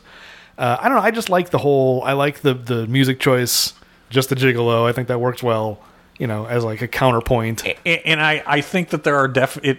I think this is my personal. Uh, I'm just like of the character kind of out, and it's also What's- that there was just so many others like in it that I felt like I liked a lot of what King Shark doesn't have a lot. I really like like his moments, and you don't get from me enough from him. I don't think you get enough from Flag. Uh, at least in this movie, I know he's in the other one. He's just kind of generic. So that I think is what the challenge is for me is that I was left wanting more from some of the others, and I think some of it was at the expense of, of, of a character that I think is now overexposed. It's interesting because you haven't seen any other movie with her as Harley. So is it just that it's in the culture? it's people in the want- culture awareness and look I, like i said i like the animated series and you know like the creation i just i i think if in a different movie and maybe in that first one i would have said no i want more harley because she's the only like good thing going in this movie Right, yeah. in this movie i don't feel that way i feel like there's a lot of good things going from a lot of different actors and characters and i think that's what the challenge was because i'll be honest after having seen peacemaker there's actually more, and we get it flushed out. But you know, I, I'm going to say Dyebeard because I know it's John, but I don't know what. Yeah. But actually, the people in Waller's office, as Peacemaker is shown, there there was probably more because like when they, in the opening when they're laying the bets, I'm like, I, like that sequence I loved. Yeah. So almost that was the, the tough part for me is that there's so many good characters, maybe well written with good dialogue. That I was left wanting more, and I think that's what my criticism of it is. I can see that in terms of like she was obviously the breakout character from the first, you know, and and, and And one of the biggest stars in terms of the actors, frankly, in this movie. Well, I was just about to say how how famous was Margot Robbie at the time because I feel like that and Wolf of Wall Street were around the same time were the two movies that kind of catapulted her to be like, oh, she's one of the biggest stars in the world now. I uh, feel like when that movie was being made, she was not as big of a star. When which one? The the first Suicide Squad. The first Squad? Suicide Squad. I, I don't remember. Do you remember when it came out? I want to say 2014. I don't know. We can look it up. It's it's probably it's probably you're probably right because Wolf of Wall Street definitely you know put her into a different stratosphere. But you know, The Big Short came out in 2016, I think, and by then she was as huge of a name that just like. She, it's Right. her, Selena. Go like she's such a star and like huge name that you put her in as you know like a, a placeholder for huge celebrity with Selena Gomez and the others that they chose for the Big Short. yeah, she's reached cameo status. Right. can, so that's what I'm saying is that it was a very quick rise to being at the you know like height of fame. Oh, it was definitely a quick rise. I mean, I, I would agree with that. But I feel like the first Suicide Squad was part of that rise. Oh, And so, but I, I can see that where it's like you could make a version of this one where th- that character's not in it, but it's like, well, she was the only thing people liked about the the first first, one. movie. Let's let's Give them more. yeah, let's let's put her in because you kind of have to. So yeah, I can I can understand that. I guess I just like. I mean, she, she is a she is You probably don't have to defend this to me. No, I mean I'm I'm I'm not defending the movie. I just uh, ultimately I think what it comes down to is this movie. It really does deepen a lot of these characters in a way. Like even like we were talking about earlier, the star, the giant starfish, has a more depth of character than you would expect from a giant starfish, and her character is very surface level, kind of by design. Like she's Ms. Pac-Man to Joker, right? She's just another. she's a female Joker. That's all she was in the show, and Yeah, I, I don't know. I know she worked her way into the comics. Yes. So I mean that, that's a unique thing where she started on the animated show Yeah. and, and went in back into the comics and obviously is in films.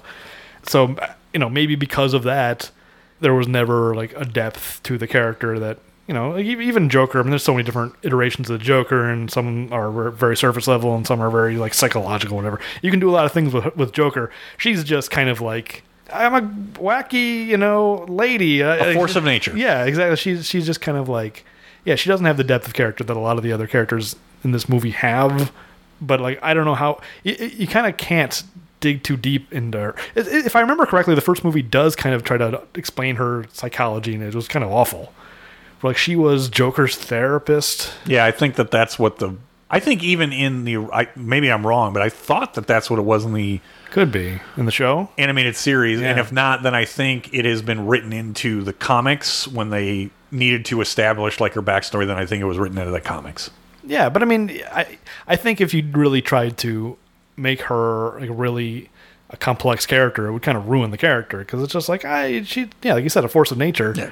I don't know. I guess I, I don't want that explained too much. I, I like her in this. and I like the sequence.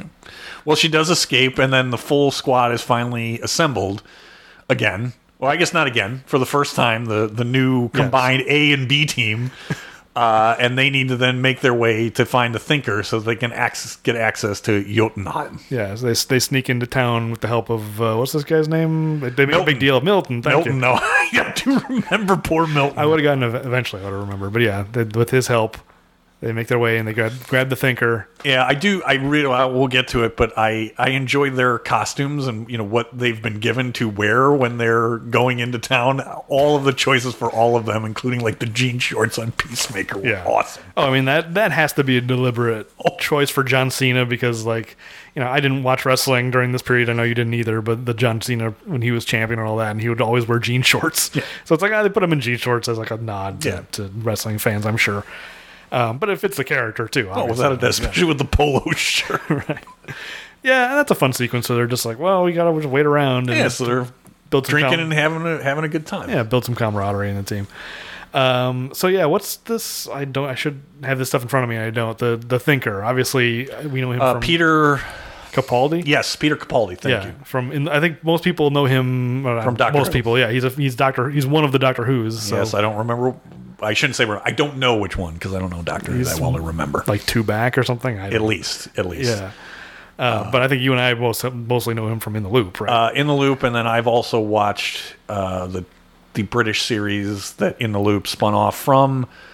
Oh, oh yeah, well, of course, it's was he on that? I thought it was like a yeah, different no, character. No, he he was. I mean, that's that's where because in the loop really was more kind of the introduction to the American, you know, kind of version, if you will, which became Veep. Right. So no, they they have him basically playing what he was in the thick of it. Thank you. I knew it would eventually come to me. The thick of it. Really, I loved him in all of it. I, he he is. Speaking of a force of nature, he is absolutely a force of nature in the political world. He's got a little bit of that in this movie. Like it was good bit. casting. I mean, Yeah. he's, he's he's because it's kind of a crazy, you know, like most of this, most of the characters that were from this or from the comics, they're pretty out there, and the Thinker seems fits It- that mold, and he, I, he makes them watchable. it's it's I, I think that's the one thing I do admire about James Gunn, especially in this movie, is his willingness to really just commit to the crazy stuff that I assume this is what the character was like in the comics. It's just like let's just do it. You know, instead of like trying to tamp it down for the movie, you know, and the one acknowledgement by the general of just like all that shit in your head makes your brain work good. Yes, yes. No, he's like, yes, it makes my brain work good. he's very funny in a very dark way. Obviously, it's a very dark character. He's Yes. doing a lot of messed up things. Probably the, the most evil character in this movie, if you really break it down. yeah. In terms of yes, I'd say like the moral compass. Yeah, he he, well, maybe the generals too, but.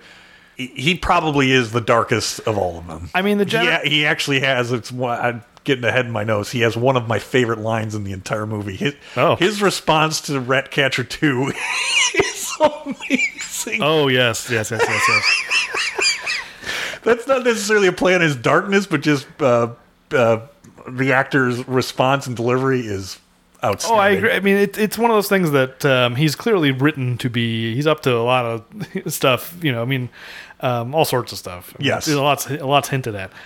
This is so they, they split up. I forget. There's like a because they've got him, and then So- what happens? They, they because to- the the military has uh, the new general, the new El Presidente, has Right. said, "Go find all the Americans in town." oh right, so they, they break into the bar and they, They break into between the alpha, the A and B team again. The alphas are the ones who volunteer to get arrested because obviously they're the ones that can use the death blow, right. and so they, they send Polka Dot Man and Ratcatcher two out with the Thinker. Let's talk about that now. I know it's in my questions. The death blow.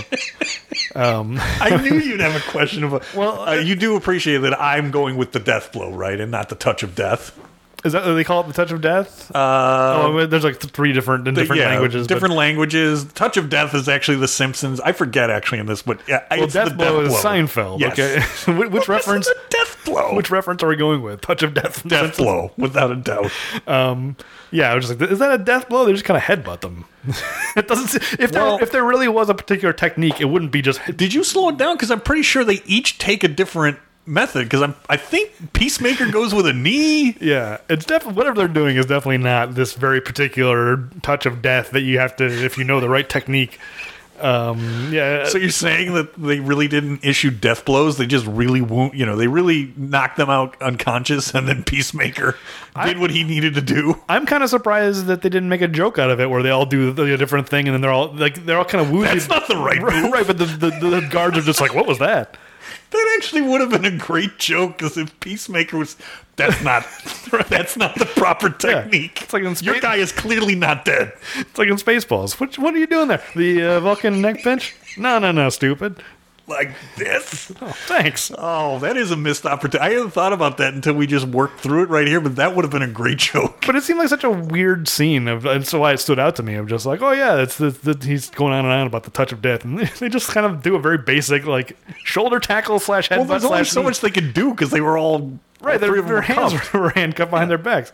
Anyway, yeah, so that's right. They get captured in the bar and then they escape using the touch very of death. very quickly use the touch of death and escape. I mean, I think the real theme here is that these guards in uh, what's the name of this town? I want to say Valverde, but I did, or, was it, or not the town, but the country. the country is Corto Maltese. Corto Maltese.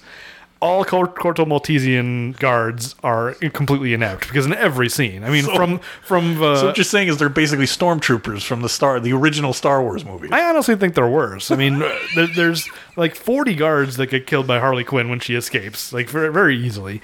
Um, there's this stuff where they they're they're handcuffed. These three guys. I mean, granted, these are all they're supposed to have like special abilities and they're like superhuman or meta humans as they call it. I hope they get rid of that term. It's I've not heard that. Are you serious? that's all of the Zack Snyder's uh, movies. They call them meta humans because Lex Luthor is trying to track down the meta humans. You didn't see Batman versus Superman either. No, I saw it. I think I saw it with you. Yeah, okay. I was gonna say I thought I saw one. yeah, okay. You definitely The dumbest thing ever. Yes, I mean I, I can see why you stopped watching these movies after. I think that was actually it. I Yeah. think it was the Martha thing. I I didn't love Ben Affleck either. You know, as as Batman. And it, look, there was a redemption for me. I know you didn't like it as much as me. The the Batman. For, speaking of the Suicide Squad, the Batman was a bit of a, a redemption for me. I like that a lot too. I don't know all oh. those movies that you think I didn't like. Oh, I thought I I didn't think you liked it that much. I but think well I I I thought it was. maybe I need the thinker's crap on the top of my head.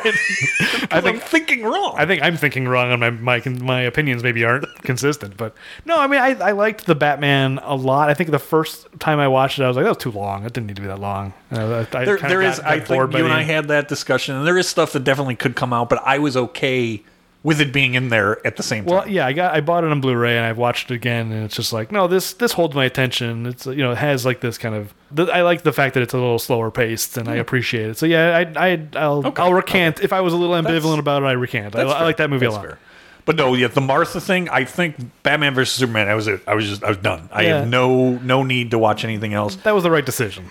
And well, and the thing is, I'm glad this podcast forced me because I'm not sure I would have watched this without you know the the podcast. And I think getting ready, I did watch it, but that led me to then also get kind of excited about Peacemaker because I want more of this. I mean, I, I definitely would watch more of this. What I was seeing from DC, no interest. Well, at all. you're in luck because now I know there's a new Gunn- boss in town. Exactly. Um, I mean, it sounds like he's going to be personally directing the new Superman movie, like whatever they do with Superman. Which that's another thing that makes me nervous because like James Gunn's sensibilities, which are very uh, cynical. I mean, this movie is very cynical. You don't want that from Superman. No, absolutely. I don't think it fits either. To me, I, honestly, like But I, ho- I hopefully he's smart enough to understand that. And Hopefully. I, it- we'll see. It's a good point because I do think like if he was doing a new Batman, you can definitely do a cynical approach there, and I think that works. I don't think anybody wants a cynical version of Superman. Well, Zack Snyder wanted it. But that's about it.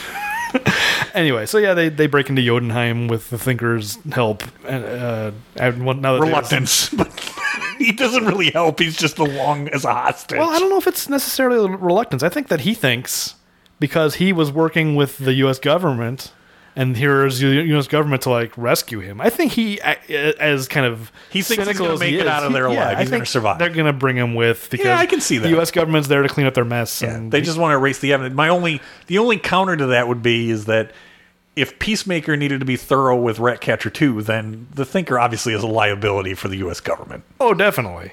Yeah, I mean, I, I'm sure you know the thinker. I mean, if, he, if he's that good of a thinker, his brain works that You good. see Peacemaker. Yeah, I mean, maybe he, maybe he's he's he's trying to. He doesn't really. That yeah, I mean, I guess he's kind of he's being held at gunpoint basically the whole second Yes. half of the movie. So what could he do? pretty much. Um, yeah, so they they're there to different people have different missions depending on what Waller wanted, but yeah, Peacemaker's there to destroy the evidence. I mean, I guess they're they th- just think they're there to destroy Jotunheim. They don't know what's in there, but then when Flag discovers it, I no, so I think the mission is to destroy the evidence. It's just Peacemaker is the basically the safety valve and the backup that if somebody goes off mission, that Peacemaker is there with specific orders to make sure it is destroyed. Oh, right. But I think he's the only one who knew what they were going to find, or at least had a sense of like, it's real bad. You need to make sure it's destroyed. Don't let Yeah. anybody else, because I'm sure Waller had a sense that Flag was going to be not cool with what they were up to. Um, so yeah, He was serving country over government, if you will. Yeah, exactly. He even has a line. Like I didn't. I, Yeah. What I forget what his line is. I didn't. You know, join the military to become a puppet for the Yeah. U.S. government. Whatever he said. Yeah. Uh, yeah. In the meantime, uh, the rest of them are blowing up the tower. King Shark is making little He's making C four. Yeah. Oh, he's making friends also. Yeah, that's the thing. Like you were talking about. Oh, you, uh, when we were talking about the Harley Quinn sequence, like, oh, why didn't King Shark have something? Like all all King Shark sequences are like comic and like weirdly like lyrical in a way. There's a moment when they're driving. Lyrical? Well, like you know, these like fish and they're like kind of there's like beautiful music playing and they're Yeah. mimicking them. And it's just there's a moment earlier when they're driving through town and King Shark's looking out the window and he just sees a couple kissing and he just looks sad. just like they That, that was a weird moment. it's very strange. Like they don't, they don't play this character for like even when he's like fighting and biting guys, ripping a guy in half. It's not like he's almost entirely played for like comedy or like he's kind of like a sad character. for the most part. Although ripping the guy in half, I don't know. That was that was intense moment. It's yeah, it's definitely a memorable moment. Uh, I had it on here is that he he didn't rack up the numbers, but in terms of the actual destructive power, I Oh, think yeah. King Shark takes it. yeah, he gets he gets some of the most memorable kills in this movie for sure. Um, yeah, so they, And then Starro Starro is released. Star was released, and uh, Waller's like, "Well, we're okay with this. Come on home," and they defy her. The evidence is destroyed. If Starro runs amok on Corto Maltese, I think that's very, very short sighted. It's one of my biggest criticisms of the movie. Yeah, I agree. I mean, it, it's all. It, Is I- Starro in no way, shape, or form able to move off of Corto Maltese? Well, it's it's- extremely short sighted. it seemed it, it's unclear what the stakes are. I think. Yeah, there should have been a line of just like, well, Starro. We'll just drop a nuclear weapon or whatever. And Well, I was gonna say like Starro can only control so many, like you know, a thousand people. Like, it's, the way it's depicted in the movie, it seems like this is the end of the infinite. world. Yes, that's that's what I'm saying. Yeah, this is the end of the human race. that's the reason why I think it was very short sighted for that. Oh, so if it's in a you know a hostile to the U.S. right. you know country running amok, we're not worried about it. Well, wait a minute. Yeah. When it's done with that country, why isn't it coming for yours? I think we're left to assume that the stakes are not that high. Or yeah, I mean, Waller presumably knows the details about what they were up to there. She knows about Project Starfish.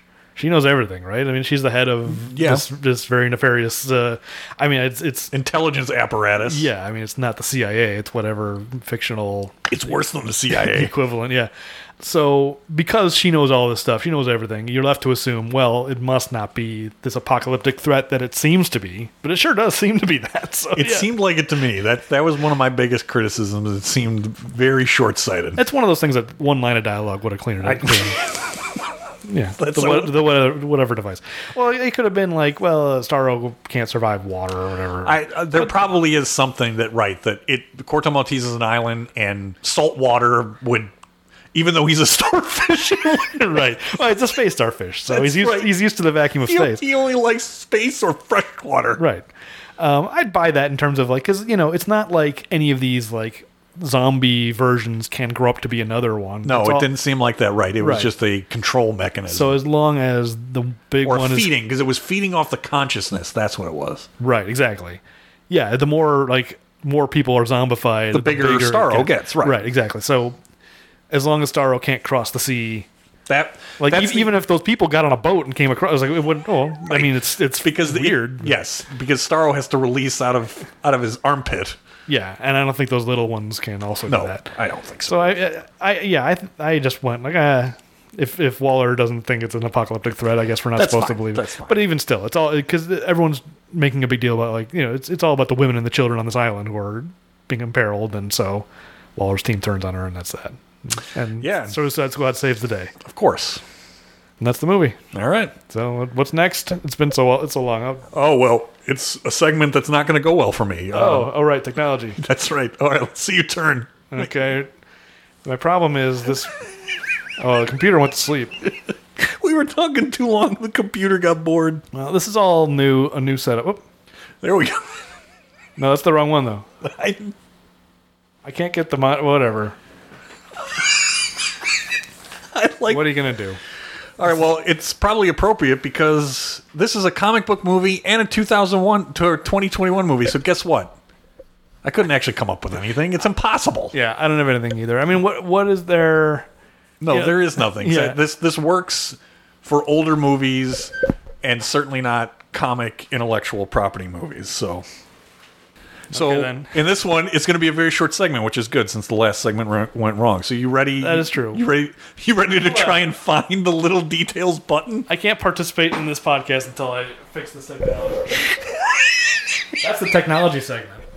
Is me figuring out the technology of running this podcast now that we're in a new space. Okay, we're back. Hold on, let's play the right thing It's already up in the cloud. just because I want to hear it. What cloud? I think we're the B team. oh, definitely. I'm Pete Davidson, saying to the podcast dog gods, I'm here. And I'm being shot in the face. Okay. Ready for the little details? And that was the technology segment. Now let's move on to little details. That cardboard headstone tipped over. Th- This graveyard is obviously phony. I had to recreate the soundboard from scratch on this new computer. Like, there's so many things. You know, nothing is the same. Everything. The goal is for nothing to sound like anything's changed. We're in a new space. We're in a new room. I'm in a rolling chair now, so hopefully you can't hear me rolling around too much. In an office chair. All right, the little details. This is the segment of the show where we discuss minutia that we found unique or interesting. Why don't you lead us off? I feel like I've spoken too much. I will gladly lead us off. Let me find because I was looking up Margot Robbie's filmography and Okay. I am not in my notes. All right. Well, I had a like a brief list of just like tiny little moments that like are not big jokes, but just little detail. Uh, he's I mean this segment's called Little Details, and I feel like James Gunn is very good at just little things that are I find very funny. And uh, most of them are in this opening sequence on the helicopter because uh, to me, TDK coaching Blackguard how to buckle up. Seatbelt was great. I, something about that. there you're safe. There, now you're safe. so something. I mean, uh, um, that's Nathan Fillion, who a lot of people like from like uh, um, um, the, what's the Firefly? Firefly. I'm uh, I'm he's been in a million things, but I just something about his. He's very like low key and very kind of. There, now you're safe. um, your name's letters. We already talked about that. Uh, You know, I'm just realizing as we're you're going through that opening sequence that when you introduced the A team, yeah. you you forgot a key member. You forgot Michael Rooker. Oh, we did forget about Michael Rooker. You're right. And the reason I'm saying and bringing it up because my first note is actually, um, and I was going to lead this into you to talk about the music, is that the opening, you know, choosing Folsom Prison Blues, Johnny Cash. Maybe it's because I just got back from Memphis too when I was going back and having to redo my notes for this or update my notes. Uh, it was an outstanding choice, and I'm not a huge music guy, but t- for me that was a, a, a great choice, great opening. And it reminded me, oh crap, you forgot about Michael Yeah, Rooker, we- you forgot we- about Savant. Yeah, we did not talk about him at all. Uh, yeah, he's the first character we see, and he seems like he's going to be an important character. And he's not at all. Yeah, I guess really he's the more shocking one than like even Captain Boomerang because he's set up to be like well, he's we're starting with him. He's the central Yeah. character. Uh, yeah, And you know Michael Rooker, right? He's Sure. he's more famous. Well, maybe not more famous, but than Pete Davidson. You know, some of the rest is like, oh yeah, that's chum. They're they're not going to last. he and Stallone fought John Lithgow on a mountain. We know John, Michael Rooker very well. So yeah, I, I can't believe uh, I forgot him. That's a, that's on me. Uh, Think about that sequence too. He and Sylvester Stallone fought John Lithgow on a mountain. they did. I know they did. the fact that that exists is amazing. Uh, Sure. Um, uh, what what's uh, the, the ringer? There, what's I forget which podcast, but one of their podcasts just covered Cliffhanger. Oh. Um, so I was listening to it, being like, they for- didn't talk about any of this stuff we talked about. If they missed all this, I got very uh, competitive about They didn't talk about the important things that we did. No, they didn't. Um, anyway, so yeah, my, I agree about the music. I you know, it's one thing that uh, that I think James Gunn's really good at is choosing music. You know, I mean, I, I, Scorsese's probably at the top of the list as far as like being able to use popular music in a way that supports. You know, it never feels jarring. No. because that's that's really what ruined the first Suicide Squad. Of just like jam all these pop songs in, jam the music in.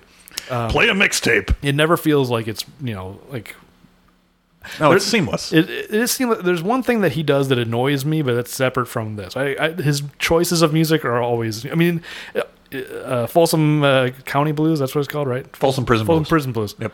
Um, yeah, it's a great great choice to start. But I, I think more than that was It's a song I wasn't familiar with until this movie, but after the slaughter happens, and there's this punk song called "People Who Died," and it's it's you know the scene where all the the kind of uh, of Waller's people are Going through, yeah, passing, paying yeah, paying off the bets, and making it rain. and it's this very very blackly comedic sequence where we're seeing all the the dead Yeah. bodies and they're seeing I didn't know that song either, but it is an awesome choice. every, every piece of music i agree it's, it's, it's really it's got a great uh, soundtrack um, anyway I, I won't go through all these but the one that i wanted to uh, No. call out is john cena's one i think the best line delivery of john cena in the movie in terms of co- uh, comedy is um, you know he's talk- they're talking about what he would do for to, to secure peace whatever and have this beach beach full of i mean uh, I don't, I don't I hope you have the same line that I do.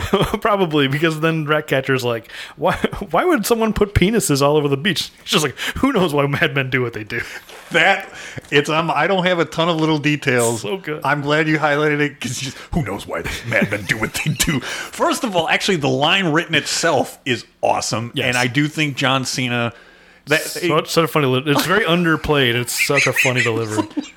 because I completely believe that he he believes that that's a plausible scenario. Oh, it, it actually perfectly fits his character because it's like he doesn't.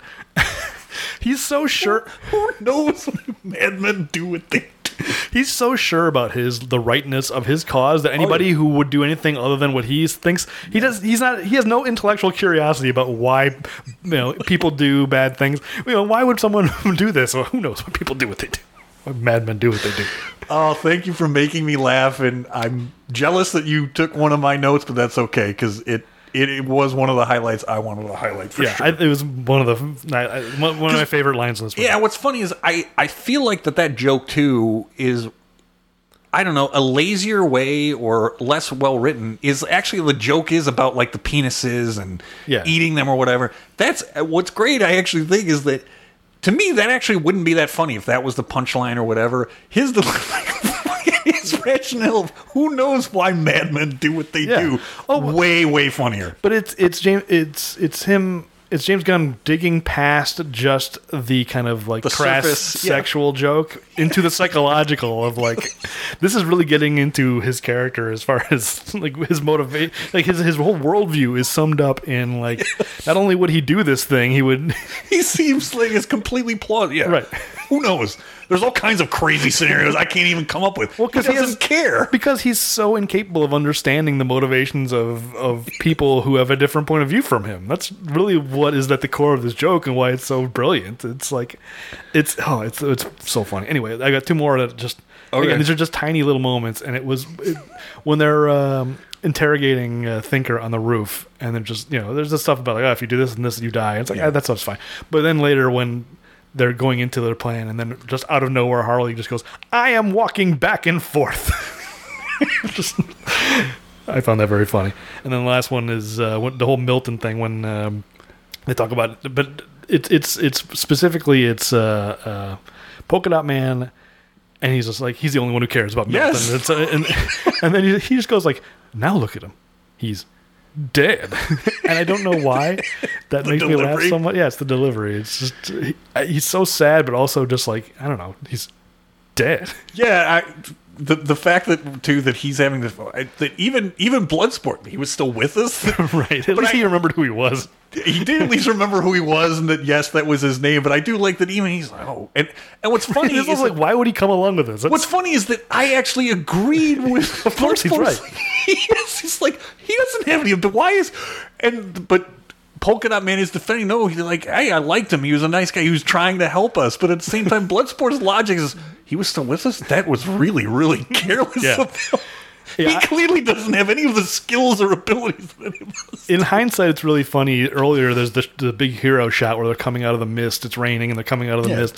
And the first time you watch this, you're basically you're only focused on the heroes of the show. But way off to the side, It's Milton. is Milton just kind of walking along. It's like, oh, he's definitely been there. He's been part of the team the I whole know time. it's it's very careless on his part to be part of the team all the way through. Yeah. He should have done what Bloodsport says. I thought he just gave us a ride. Well, it seems like so, people they were so like not they they so forgot about him. Like they didn't give him any orders. He's just like, I guess I'll come along. No one's told me not to. That's probably what it is. It's like, well, I guess I gotta keep going. no one told me to go home. So I was, um, you know, they need my help. I'm still on the clock. yeah. Anyway, what do you got? So I'll I'll I'll circle back to Peacemaker, and actually another that I another line that I don't think is as good, but still good. I love during the sequence when they're doing the de- well, I guess it's briefing, not debriefing, the briefing. Yeah. Peacemakers, you know, you know, most of them, if they're paying attention, like their feet are up. Peacemaker is taking detailed notes. Oh, I yeah. mean, he is like writing down everything,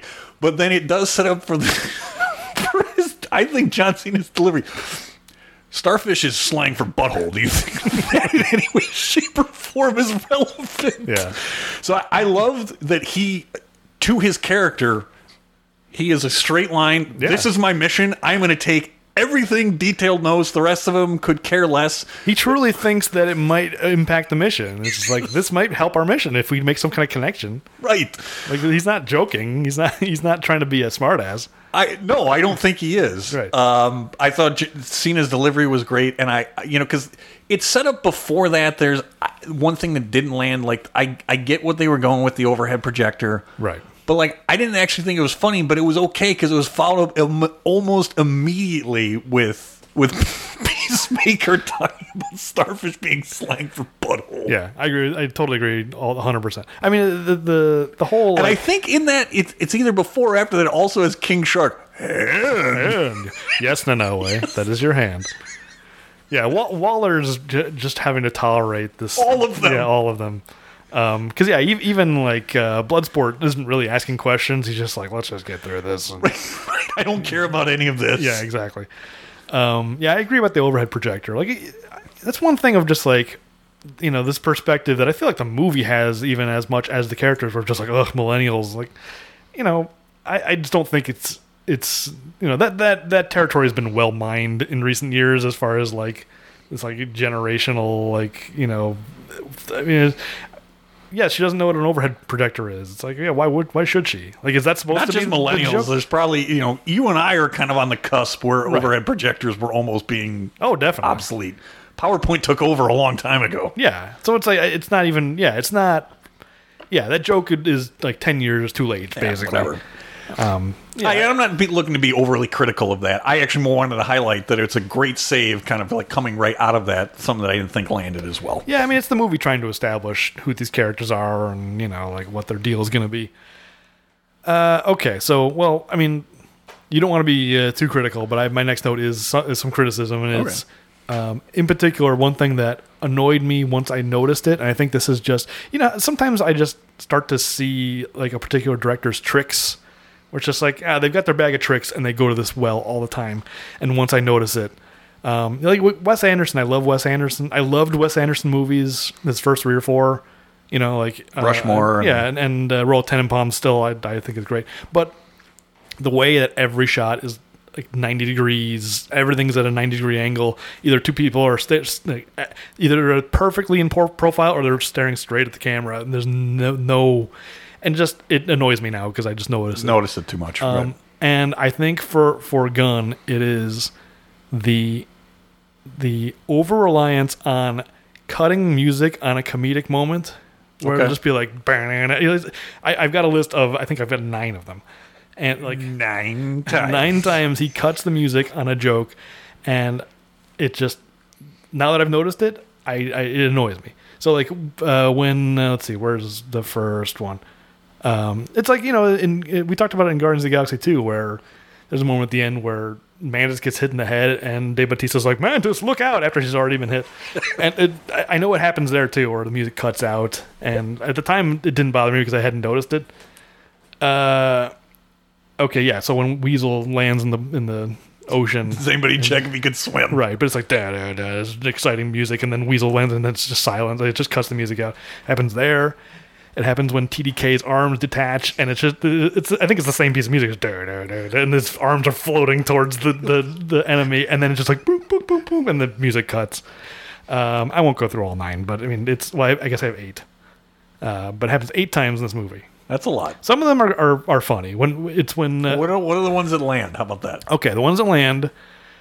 Um, uh, when they're preparing to break out Harley Quinn, not realizing she's broken herself out, um, and they're like, "Oh, uh, the Polka Dot Man's like, oh, no one's coming," da da da, and then it's just they cut cut to King Shark, bird.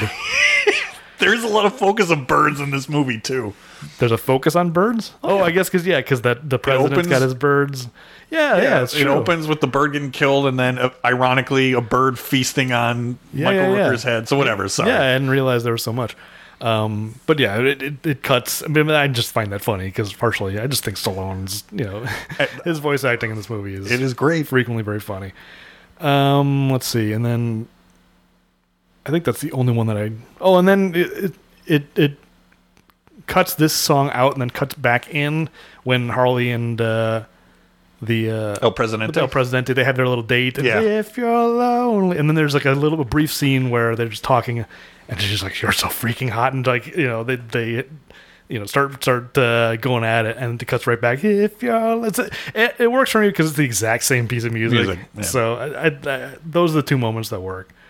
But Javelin's death, is like, you know, it does it there where it's a dramatic moment. It's, "Oh, carry it far, and then you know, carry for what? For who? Smacking him on the yeah, face, smacking him on the face. Like the music cuts out there. He does this a lot. It's it. It's I haven't noticed it, so now I'll probably notice. Thanks for pointing it out. So anyway, All right, so I'm gonna I'm gonna think segue you into another one of your lists. I'm assuming since you said you have every line of his dialogue. I I want that's what I have next. Okay, fact. perfect. So I think probably my my favorite sequence has to be talking about how he's gonna be able to wear a disguise. that's my favorite. It's it's the most dialogue he has in any scene, and it's definitely the funniest It- part. I know that it's probably less is more, and if you got more from King Shark, it probably wouldn't be funny. That said, this sequence, fake mustache. I love his delivery of fake mustache. Every line is funny because it, it starts I with wear- I wear disguise. Like you're a shark. Like the fact that he thinks Yes, Throughout this whole level of thing. disguise would work. No, but to me, it, it's it's he's got four lines of dialogue in this movie. They're all in this scene. They're all every one of them is funny. Yeah, see, that's my favorite one. It's like you know, I wear disguise. Oh, you can wear disguise, huh? See, I'm pretty sure somewhere in the background is Peacemaker. Hey, he's learning Spanish. yes, he does. yeah. but then they continue to make fun of him. He's just like fake mustache, and then they're like, oh, they're doing other stuff. Meanwhile, he's put his finger in front of his, his snout or whatever, and they're like, oh yeah, that's, even if that had worked, I would just you would just look like a, a giant shark with a fake mustache, and he's just like he just screams an oh. obscenity and walks off. Yes. That's You, that's you didn't want thing. the to the fine of the verbal morality statute for that one. I That's understand. too much. I gotta bleep that. I it's too much work. He shouts the f word and marches Fair off. enough. Um, yeah, that entire sequence Yes, is gold. So I, I will let you now segue into yours, but Well, I have all, all 18 lines if you want to go through them. I mean, I, every I'd say 80% of these lines. mustache. Fake mustache. it reminds me, Bullet Man, fake mustache. It's, it, it raises it begs the question: Do you think Stallone is trying to do a voice, or is this just like, okay, just just be really dumb? Like, is it is it more? It's hard to tell if he's tr- doing a kind of a a I- cartoony voice, or I don't this is think just so. how he sounds. I yeah. no, I think he was just trying to just be, you know, a big oaf is what Yeah. he was going for. yeah. Whether he's trying or not, I don't care. That that into I wanted more from King Shark. From Oh, that. I'm hopeful. See? I'm hopeful now that James Gunn is head of DC. The King Shark uh, series, here it comes. I mean, Stallone's doing TV now. It's, Yes. uh, what's that show? I'm watching it. Uh, It's on Amazon, I think, right? uh, Tulsa King, yeah. oh no, it's not on Amazon. It's on some. Uh, It's on Paramount Plus. Paramount Plus, Which is I'm watching it through Amazon, so that's why I said Gotcha. yes. Okay. Um, yeah, Tulsa King's pretty good, and this is not the time to get into it. I don't know if we'll ever get into it. It's a sh- know, we don't we don't usually do TV shows. Too much of a commitment. But anyway, uh, it's pretty good. It's it's fine. Anyway. Uh, so you want to go through all these lines? Sure, why not? So yeah, I mean, first of all, is the in the prison re- he's reading the book, which is immediately hilarious. book read, he says, and then. But to me, it's, it's the second line where he's like, "So smart, me enjoy books so much." Like he's just putting on airs. He just wants people to think that he's so smart. That's perfect. Putting on airs is right. Yeah, he's a big dumb shark, and he's just like, "Look how sophisticated me am." Uh, it's really funny. and I I love too that it sets up because I mean you kind of expect you know Peacemaker John Cena to be a big you know a big oaf in himself. So it's actually great then to have that he's got somebody to like look down the upon. Look at this, he's reading it upside down. What an idiot! Yeah, that's true. That's a good point. Takes the pressure off of Cena's character a lot. Yeah. Um, so yeah, we talked about Han. That's good. And then when he tries to eat uh, the Uh, rat, Rat catcher, Catcher 2. First of all, I love they they cut to him. Like he's he's about to eat her, and they cut to him, and it's like a cartoon pose. it's like a it's It's like Tom and Jerry. yeah, it's like it's like Tom about to eat Jerry, and he's caught. Um, but then he goes hungry, and I also love it's not a line of dialogue. The noises that that uh, Stallone makes when he's being cornered by rats, he's just like oh oh. oh. God, I don't something about a disembodied Stallone voice. We don't. I mean, I don't know. Bullet Man didn't do it for me as much. More than a feeling. Sure, yes, yeah. Oh, I mean, for sure. Um, God, what's the name of that? Zookeeper. Zookeeper uh, did it for me as far as like. Uh, I can't hear that song now without hearing Stallone. More than a feeling. You have to imagine a lion singing it. That's the that's the key. Um, okay, and then they talk about he's like, I know friends. That's that's the end of that. Poor scene. sad, yeah. Yeah, he's, he's a very sad character, which is is interesting. Um, and then he offers to carry Ratcatcher when she's tired. I'm not, uh, I'm not gonna go through all these. Bird we already talked about. And then he makes Peacemaker out of uh, plastic explosive. Peacemaker. Yes. Um, no, but to, to me, the, the the other part that I loved, even though I thought it was kind of a distraction and kind of slowing the movie down, or he he, he sees the weird alien fish, yes, whatever they were. whatever they were. I don't know if we need to get into. I had I had questions, but then I was like, ah, this is not worth. We don't know the answer. They're Well, Oh, we well- still have the devil's advocate coming up. So. Okay, well, we can talk about it if you want to, but I, I chose not to include that that question. Um, but yeah, new dumb friends, and he's just guffawing and it's just so funny.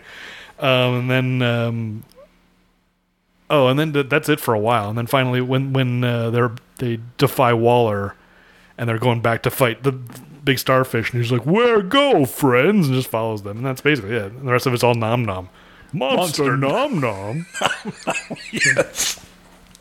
So yeah, that's that's basically everything he says. All right, so you you did cover one of mine, but I, I still want to highlight it that he I, I my note says in a little detail that King Shark makes a mean peacemaker out of plastic explosives, and all I could think of was Fusilli Jerry.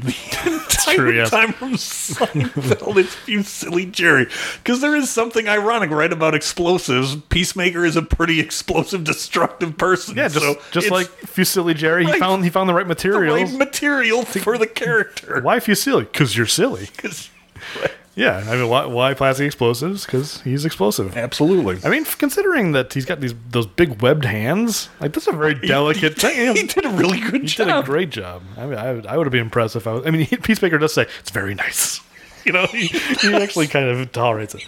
Because uh, again, he wants to stay on mission. That's the other thing too. He's like, yes, it's very nice, but we've got, we've got work to do here. Well, also he's on a time. He's on a clock because he's got to get down in the basement. He's got two- and, he's yeah. got two jobs He's to got, do. He's got to do his other job for sure.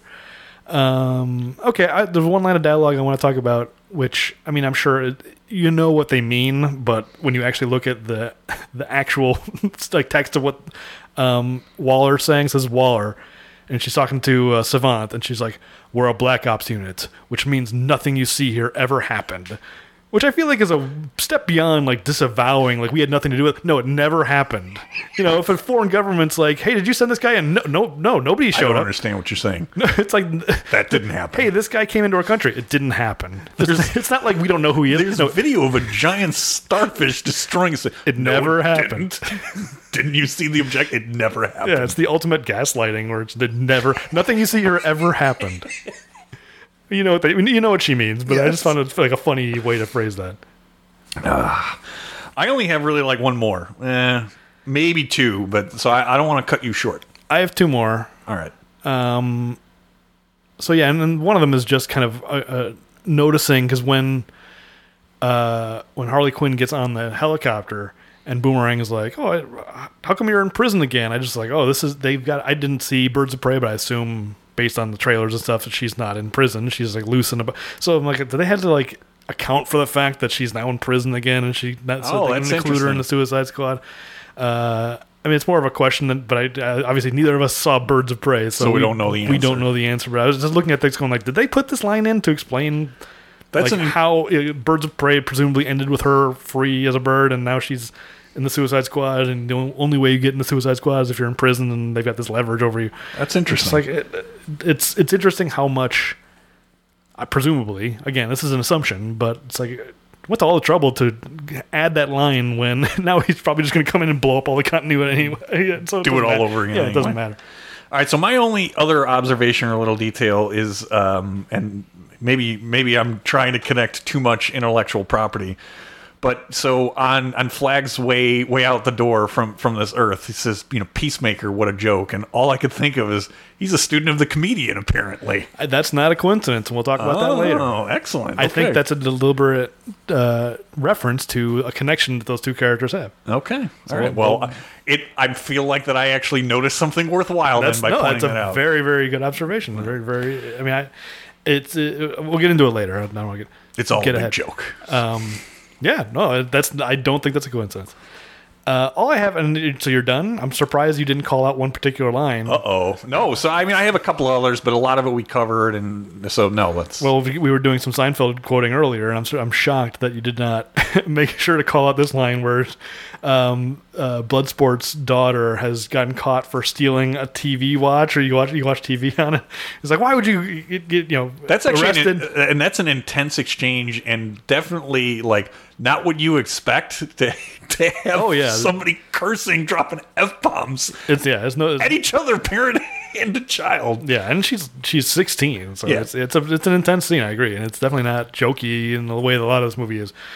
But I thought that you would connect to a Seinfeld reference because she, you know, yo, you got caught for the stupid TV watch, and she goes, "It, does other things." The Willard versus Yes. Wizard. I thought for sure you would call out the Willard. Oh, I blew it. You know why? Because my I did have a note on that that I skipped, but it was more of like how intense like the back and forth was. Oh, yeah. And I do love that he you don't didn't care that I was stealing. yeah, you just kind of care that I got caught. Oh no!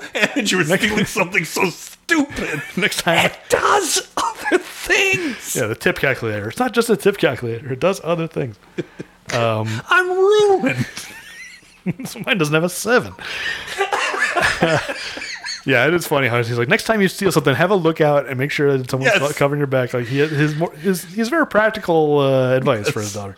That, that's all. Not necessarily father of the year material, however. at the beginning of the movie, but presumably at the end. Yeah. You know, she's proud of him through the TV, so maybe they'll. The, the And it was and it was a regular TV too. It wasn't a TV watch. She was watching it on a real TV. That's a good point. They should have brought that. She should have been watching. I mean, presumably, another missed opportunity. she did get caught stealing it, so she must have had to give it back. Probably, but that that would have been another nice one, including the touch of death. But have her find out watching it on a watch. Yeah.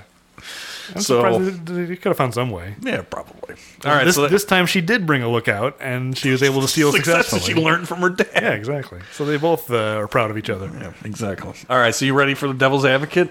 Let's do it. I want to ask you a bunch of questions. And I want to have them answered immediately. All right. Sorry, the devil's advocate. This is the segment of the show where we uh, come up with questions that we ask one another and try to do our best to answer. Have we not been explaining our segments up until then? You explaining the segment? No? I'm, I'm doing Have it. You probably, I'm just white noise to you at this point. So yes, no, I I'm have busy. It's probably because I'm busy. You're just swiveling I'm, in your chair. I'm caught in the machine. Let's go to the machine. Let's go inside the machine. All right. Uh, I actually don't have a ton of questions from this movie, so this is going to be short on my end. How, but do you have a ton? I've got a couple of them we already talked about, so I already right. got like four or five probably. But All right. Well, I'll let you lead off then, since I think I'm coming up uh, light. No, that's fine. I mean, we talked a lot about the uh, in the in the big picture. Um, we covered a bunch of mine. So, one thing we didn't talk about is the fact that. Hold on, that's better. Um, one thing we didn't talk about is the fact that if you go on this Suicide Squad mission, and I mean, obviously that's an unofficial title the Suicide Squad, but I think I think everyone knows the score. That's like you know you're they're very very expendable. Like, these, Yes. these are the real expendables. These, yes. Um, the actual the Expendables seem to all survive. Suicide Squad, they are very expendable. definitely. Um. So yeah. So but then if you come back from the mission successfully, you only get ten years off your sentence. It's not even fully like you're not even fully freed. All right, so that that is a fair question. So, It's not, that's not even my question. Oh, it's just okay. a setup. But if you want to address that before I get to my real first question, of all, I mean, all right, like ten years is probably light, but the problem is, is that if if like the Joker is in any way, shape, or form representative of members and what they did, they're probably serving like multiple consecutive life sentences. Bloodsport tried to kill Superman. Attempted murder of Superman. That's right.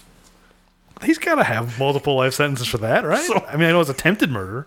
So ten years off of one life sentence still equals a life sentence, doesn't it? I I mean, I, I know life sentences don't technically mean life. Uh, I'm sure you still get ten years off, whatever.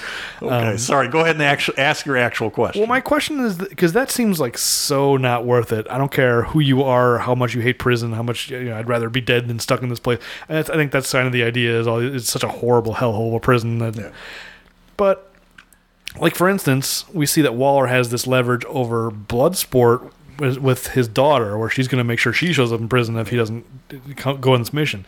So my question is: Does Waller have similar leverage over everyone else, or is it just, are some of them just coming to get ten years off their sentence? Because that seems nuts to me. Uh, so I don't know about the just the ten years off the sentence, but I think it's represented that Bloodsport has said no and denies is like I'm not doing this. I would rather scrape gum off the floor. So Right. she needed the leverage for him.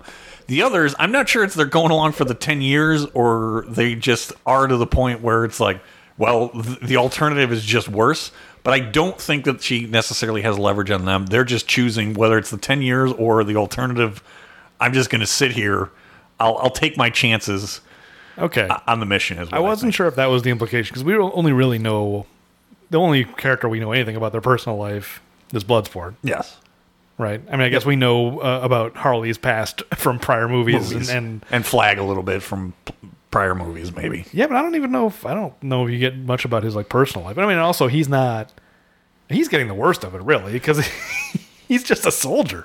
He's not getting any anything off his. He's just getting He's his. getting paid. Yeah, he's just getting his salary, and that's it, and his pension. And it seems like very dangerous work. Yes, like I, I don't remember if they explained that in the first movie, but it's just like, yeah, why would this guy? And he's in the crew that was ambushed. Well, let's get to that because that's one of my questions. Okay. it's, not, it's, it's a little farther down, but shouldn't he be more pissed off about the fact that they were clearly ambushed? I mean, granted, maybe he thinks that uh, Blackguard Sold is solely out. responsible, but he you would think suspect. I, I, it's one of my questions. Shouldn't he be more pissed that Waller? I, I think clearly set them up. I yeah. The, my answer to that one is going to be a brief one. Yes, I think so. Okay. It occurred to me as I was asking the question that like maybe he didn't didn't presume that Waller was behind it and it was purely Blackguard that screwed them and and maybe that's It's, why it's that presented that way, but it seems very implausible that that's yeah he's got to know what her deal is. I, I again I don't remember enough about the first movie to I know she was in it and I think she was clear that she was up to some she was getting into some real dirt. So I don't know. I just you would think he would at least voice it, be like, well, I- you know, I'm a, so, especially because at the end he he's going to defy orders because I'm not the government's puppet. So I was, I, I, I guess you know, there's a limited amount of time in this movie. You can't address every little thing, but uh, yeah, uh, it's, it's kind of strange that they don't address it. I'm just like, yeah, it, it's, Waller sent me to an ambush. What's my next mission? Okay, and I, thanks for rescuing me. I mean, I guess she does rescue them. She sends them in to get him. that's fair. But I'm I- just over answering my own. I'm playing my own devil's advocate over here. okay. Well, here I'm going to ask you a question that maybe you can answer. I Okay. actually think it's a short one. Uh, and I, I realize that I should not refer to him, but I'm going to anyway as Dyebeard in case people have not seen Peacemaker. But Yeah, John Economos. Do I want to say Economos, yes, Of all the is. names that I can how remember, do you that's remember that? I don't because it's such a strange name. I think it just stuck in my head. It's amazing. All right, so yes, it is John Economos, also known as Dyebeard. I can't explain how my brain works. Some things I remember, and some just simple things. He every made- time I'm literally every time I'm trying to remember Harley Quinn's name, I have to be like, "What is her name?" Harley Quinn. Are you like, serious? Yes. It takes me a second to be like, "What is it?" but John Economos. Don't ask me how my brain works. I need I need the thinkers, the thinker things. Make my brain work good. All right, so my question about Dyebeard, John Economos, Mm-hmm. he makes this huge deal when he locates Flag. Am I good at my job or what? Is he really that good at his job? Because, I mean, shouldn't all of them just have some level of locators on them? Even Flag, that's a GPS, so locating where he is, that's that great of work? Yeah, I don't know. I mean, it, the it's they talk about how like in the city they can't communicate and presumably can't track them. In but she makes city, it clear that she can still pop their heads if she wants to. but, But, they at no point did they know that because yeah, they only knew that there must have been something because the communications were being broken up. My point is also they hadn't been in the city, so he's making this big deal. It's like, isn't it just a GPS unit? Am I right or wrong on that? uh, yeah. I don't have an answer. We haven't been playing. Uh, actually, it's not on the uh, soundboard, so I can't play it. We have no case. you lost that one. It's, it's around. I'll, I'll have to add it. I just never added it. Poor Judge Dredd. Um, His attorney just undermining him. We've got no case. Oh, please don't say that in front of the jury. yeah, that's the, maybe the worst judge slash lawyer in the history of film. Even more than.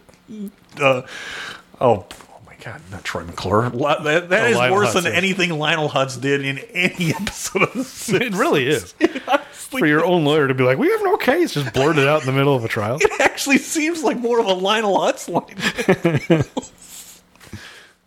Sorry. Well, we lost the case, so here's your free pizza. Oh, we won the case. That's okay. The pizza, the box was empty.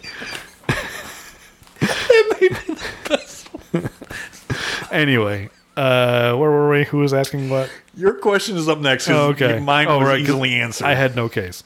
Yeah, I don't. I don't understand what he's talking about when he's like, "I'm so good at my job, I found them." Yeah, either you have them on trackers or you don't. Right. Yeah, it's. I don't see. It seems like a pretty binary thing. Uh, okay. We talked about that. We talked about that. Okay, let's talk about this briefing that they get. We talk, talked about it a little bit. Um, and I, one of my notes is I just love a good briefing scene. I mean, like I feel like briefing scenes are coming back. For a long time, I think movies were just like ah, that slows down the movie. Like I think Inglourious Basterds very clearly was just like putting our stake in the ground. Briefing scenes are interesting. Let's do it. Um, and since then, I think they've, they've had when you've got somebody like Tarantino writing the dialogue, yes, a briefing scene can be very interesting. yeah. Um, I mean, there's no Churchill sitting in the back of the room in this case, but uh, it was a shark, so whatever. uh, anyway, my, my question is this: do, do you think the A team got as thorough a briefing as we see here? Ooh. Okay, so I, I'm going to answer yes. That You got to keep up appearances. you have to keep up appearances. In particular, right? Uh, you've you've got Bloodsport assigned to the quote B team, who is a quote leader that you're not sure you can actually trust. Right. I, I do think your earlier question of Flag should be really pissed at Waller on multiple levels because I do think she probably had to keep up appearances with the briefing for the B team, and Flag needed to be in on that briefing. Right. If Flag wasn't in that team, that that the rest of them might have sniffed out. Yeah. In particular, Harley Quinn and Boomerang, who have been through this before. It's like, hey, if he's not here, we're what are you We're what are you marching chum. Yeah, exactly. We're chum for the shark. Yeah, that's- that's in the other room. Well, but I, I assume the teams don't know about each other, right? Because you know the, the no, because they didn't know that. What what's that going on over there? The explosion when you get me. Oh, that, don't yeah. worry about that. And why are there no soldiers here? Oh, we, had, we had a diversion. We had a diversion. Yeah. So no, I, I think they were mutually exclusive, but I do think she had to keep up appearances because Flag clearly would have known if there wasn't a briefing, something is amiss. yeah, that's true. Yeah, Flag in particular, because it's not like he he does escape, but it's clear he didn't know what he was walking into. No, not at all. I Yeah. mean, she clearly was willing to sacrifice. He should be. The more we talk this through, Rick Flag should be super pissed. Well, wait though. Oh, I mean, I agree, and that's definitely it's it, that's why I wish it would have just been addressed a little bit. Um, but no, I, now that I'm thinking it through, it seems like they're meeting each other for the first time on that helicopter, right? Because it's like, what is this? What is this werewolf? What is this weasel? right? Like if they had had a briefing together, That's a unless- good point. Unless talking they it through. unless they had had all separate briefings, like No, or in pro- small groups or something. So I, I guess then the only one that got like the mission information for the a, quote A team must have been Flag. Yeah. When you really think about it, yes, because no, or they just decided Weasel's not going to understand the briefing anyway, so just not, he's just going to lick the window. So He's harmless. He's not harmless. He killed 27 children. That's a very dark joke. it actually is a really dark Yeah. joke. Uh, I think that's pretty much all I got. Everything Oh, else I really? think- I All think, right, well, I I've think got we a- basically talked about. I've got a couple of others. All right, so I have one last one. But go, All ahead. right. So I, I understand that this sequence is for co- the comedic effect of like killing all the rebels. Okay, and it was you know a joke that was set up that the Suicide Squad didn't know. But he- I think there's a legitimate question. Um, shouldn't Waller know that there are re- like she's an intelligence apparatus that there are rebels in the country. Sure. and that if Flag clearly wasn't taken by the Corto Maltese army because she would have known, right? Taking him back to whatever the capital was or some black site to interrogate him. Shouldn't shouldn't Waller know that he's in a safe place? That these are re- re- like Not the, the this is a group that is not friendly to the Corto Maltese government. I don't assume that she didn't. I think she did know. Because I think the rebels are just as much a threat to her as this new regime that's just. you think they're just as anti-American? So Well- somebody's got to run the country. I think both, both, no matter who's in charge of the country now, now that uh, the old regime, whatever their names were, you Uh, the Herrera family. Herrera that for some reason, just like you and John Economos, Herrera family is right at the front of my my mind. like they they were working with the U.S. government. and They were, you know, whether you want to a puppet regime. Yeah, I mean, it, it seems like the implication is they were kind of U.S. Like puppets. show. I mean, I, I think it's you know I Yeah. just actually finished watching that documentary. I did too. That was very good. It was a very good documentary on the Iran hostage. Very much the Shah of Iran is what I think the Corto Maltese. Although I don't know if he was as brutal as it seemed like they were making out the Corto Maltese army to be. I think he was brutal. He was brutal. Yeah, it was definitely he was doing. He was he was brutal. yes, I, he had a secret police. That's actually probably what He, he had no uh, aliens that he was using to, he did not have Starro. Yeah, he was not turning his political enemies into star zom- star, starfish zombies. No. um, but he, I think he was pretty bad. Yeah. Yeah. Anyway, so um, wait, what were we talking about before we got on this uh, tangent? So whether or not the Herreras? the, the rebels, Oh right, yeah. I think I think because if if this new the El Presidente or the General, either one of them, they want to use um, Starro the Conqueror. That's that name was meant. Uh, what, what did he say? That was that's meant to be derisive. it is. He says. Um, I found that very funny. Starro the Conqueror. That was meant to be derisive. Um, but I, they want to use him for their own purposes. To it's basically like it's a nuclear bomb, right? They can. I mean, yeah, it's a weapon of mass destruction. Yeah, exactly. They want to use it to become powerful. And I think the rebels, if they were to take back the government, they would, uh, you know, Have the same weapon. Well, they would have this. I don't think they would keep the weapon because they're kind of presented as a little more uh, noble and the kind of freedom fighters. But I think they would want to release. This is what the U.S. government was doing to our country, and they were going to release it to the All right, press that's the fair. same way the flag wanted. That's fair. That So I- they pose as much of a threat to Waller. to Waller of releasing the information. All right, that's I fair. think I think she fully knew who they were because she mentioned was just gonna send Peacemaker to chop him. Yes. Oh man, that was brutal. And she's brutal, but walking actually- past a sleeping man. Sorry, it was funny to It's me. it's very funny. That's what I mean. Like that seems funny the first time. only because of the competition between the two of them.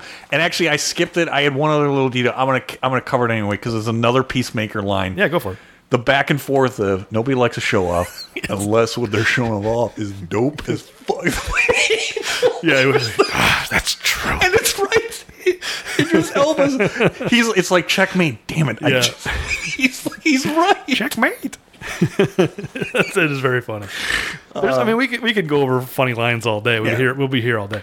Um, but uh, yeah, I, I think uh, because Waller makes a point to be like kill everybody. So which uh, you know, I was saying earlier takes kind of the curse off of it to a degree. Right. Where the, yeah, like you said, it was there was no They were just a tool of destruction. They weren't right, but making conscious decisions. But in hindsight, you go like, well, I think the reason why she was so specific is because she didn't want them being like, wait, who are these people? It's like, no, don't worry about it. kill everybody because yeah, they're They're as much of a threat. That's that's a that's fair. I missed that. That's that's a good point. Yeah, I- well, I mean, it's not clear. It's not like the movie says that, but I think No, but I, sense. I think you can e- easily make that con- jump to that conclusion. I think is fair. yeah. Uh, that was yours. Uh, that was mine. So have you got another, All right, I just have one last question, and it's it's based on a look that Flag and Harley Quinn give each other when they're marching up to Jotunheim. Um, the big like you know they're walking through the rain, and they give them they give each other a look that made me go, "What's going on? Is something going on between the two of them? Like, are they sleeping together? It well, seems like okay. maybe. I know the look you're talking about. It was interesting. All I will say is because I like Rick Flag. and you don't like Harley Quinn. No, what I would say is based on all of the Rick, you want to talk about no no joke no no pun intended red flags? Harley Quinn is a red flag, man. There Oh, it is yes. only downside for you, my friend. Please don't get involved. yes. In any way, shape, or form. now, in the end, a mess. He, he doesn't survive anyway, so it doesn't matter. But I could definitely see why that question came up because it was, it almost was to me like there was something either in the preceding movie I didn't know about, or like something that was cut from this one because it did seem a little bit kind of like out of left field. Yeah, it's a very charged look. I guess they are the only two remaining characters from the first movie, so maybe it's just like that have like some level of connection. Like, all right, we've done this before. We're gonna, Right. you know, we're gonna win again. It's like um, in Marvel, you know, Black Widow and uh, and uh, Hawkeye, Hawkeye. talking about uh, what what town are they? They're talking- Budapest. Yeah. you know, it's like yeah, we, we went through that last terrible movie together, so we've been through a lot. Maybe that's all it is, but it, it's so heated. It's such a heated look that it's uh, it made me wonder. without without a doubt. All right, so I don't know if this one can be answered, but I, I, I'm going to make it my last one. So at the beginning of like the the Starro sequence, or I guess the the break in, Ratcatcher Two is you know completely against like trying to ironically be the peacemaker or meet somebody halfway. Uh, I don't Oh, have please. that. Oh, I do. Okay. There we go. I can't react now the way I used to be able to. I have to turn all the way around. I'll find a better solution. I will find a better solution for next time. it, it really seemed like the drive she was trying to keep people on task and you know say, trying to diffuse the situation right and Right. justifiably so i think she was right so what my question to you is then why does she then again no pun intended pick up the flag for flag I mean, I think the answer in terms of the story was it needed to set up Peacemaker, you know, Peacemaker versus Bloodsport, and for them to make that, you know, the standoff between them. Right. But like logically, why did she then all of a sudden feel the need, like, oh yeah, I'm going to pick up this drive and put myself in harm's way with Peacemaker? I, think, don't get it. I think it's that you know, I, the Peacemaker escalated it past the point of no return. Right? It's almost like But did he? Because I had in one of my notes that I I I feel like, and this will go back to one of the little details I skipped, and maybe it's because I like the character and I like John Cena's performance. I'm trying to defend him too much. I think Flag is the aggressor and the one who he he decides to make the choice of going off mission. I'm not saying that it's not the right choice morally, right. but he's the one who really escalates. Peacemaker is not looking for a fight, and they they do try and make Peacemaker be somewhat sympathetic in the beginning, and then they get pretty brutal with one another. Yeah, but, he does say like, "Don't He- make me do this." Right, he's and- basically begging, like, do not make me do this. Yeah. he is not there with malice, and so what my I guess my I think I know where you're going, and my issue is I don't think Peacemaker was the aggressor. He's like, I need to make sure this is destroyed. You're taking a moral stance that you're putting me in. I think, like, in, at least in Peacemaker's a no-win position. I either don't do what Waller told me to do, or I've got to engage with you that I don't want to do. Well, and so, I- I- why would Ratcatcher then pick that up and say, like, I, I'm gonna, I'm gonna continue this when it clearly didn't end well for Rick Flag? I think prior to Flag being killed, she could she had the luxury of not having to take a side, right? It's, she's not being forced to take a side. She could it's it's you versus you and I am not going to involve myself. And then the instant that Flag is dead and she's forced to make the decision, now ha- I have to choose a side. I either have to hand it over, make the choice to hand it over. She can't she, She can't wash her hands of it either way. no Really matter though, what. she could just destroy it herself. Or are you saying that's effectively then taking Peacemaker's side? Yeah, she's taking a side. She either gives it to Peacemaker and takes that side, or she runs and does what she actually does. Take eh, she's she. But prior to that, I know what you're saying, where she's just like trying to defuse, but she uh, she has the luxury of not being forced to take a side until Flag is dead, and then she's got the thing. And Okay. I think it's just she had to make a choice, and that's the choice she made. And you know, she could have easily made the other choice. I, I don't think she necessarily is set up. I mean, she's set up to be a very moral character. And early earlier in the movie, there's a whole thing where she, you know, after King Shark almost eats her, she chooses to kind of make friends with him, and Yes. says something about like. she easily is the most heroic, you know, kind of from the start. well, I think the line she has—I don't remember the exact line, but she has a line there that really probably explains her her decision at the end, where she's just, you know, uh, I think it's Peacemaker saying like, "You're great." uh, Both of them, I think both Peacemaker and uh, Bloodsport are just like, "Why are you making friends with? He tried to eat you. He's going to try again," you know. And she's just like, He's a shark. yeah. And she says something like, "I- "If I die because I chose love, that would make it okay," or you know, something like Yeah. that. So I think it's just that's her character is, you know, she's she thinks that this is the right thing to do, and, And you're probably right because they, they established that of them, of all of the Suicide Squad, she clearly is the one who does not deserve the sentence that you know she she necessarily has, particularly to be Yeah. in like that terrible prison. well, I think it's it's all it's a prison specifically for superpowered people, right? And she is superpowered, and she did rob a bank using the rats, right? She's not superpowered though. She just has a machine, and if she doesn't have that machine anymore, then she can't do anything. So it seems a little unfair for her to be.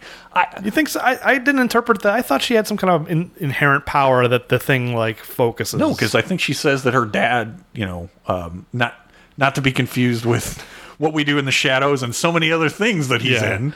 Well, speaking, you were talking about Harley Quinn uh, fatigue. I'm getting Taika Waititi fatigue. I I, I think you know he's obviously barely in this movie, and he has a his line where about the rats and oh, if rats can have purpose, The so can we all. lowliest cre- yeah. yeah, that actually gets to me. I think you know, good job, Taika. Last Thor movie, not such a, such a good job. You know? Yeah, see, Thor four. Maybe sorry. that's maybe that's the one that you and I disagreed. I I really like that. Movie. Yeah, I definitely remember us talking about it. I, I didn't like it at all. That's fine. Um, but he's also just in everything now. it does feel I watched that pirate show, which is like, yeah, I like this, but I'm just sick of him. Pirate show. Uh, oh, our on flag HBO. means death. Yeah, I I actually have not watched it. I, I it's a very good show, but I just I I'm I've had enough of Taika. If he was not in the show, I would have liked him more, and that's just the honest truth. Okay. So I I do think that maybe part of it is because she's the most you know moral of all of the you know other than maybe flag. Yeah, maybe think- that makes sense, and that's the explanation. I I just think that's all it is. It just clearly, although in the end she winds up being. Her, her power winds up being the one that's the most overpowering. So if she really wanted to, it seems like she could make quick work of Peacemaker if she was able to make quick work of Star. Well, I mean not quick work, but if she was able to take down Starro, she clearly could have taken down Peacemaker. Well, he took her thing, so I guess that.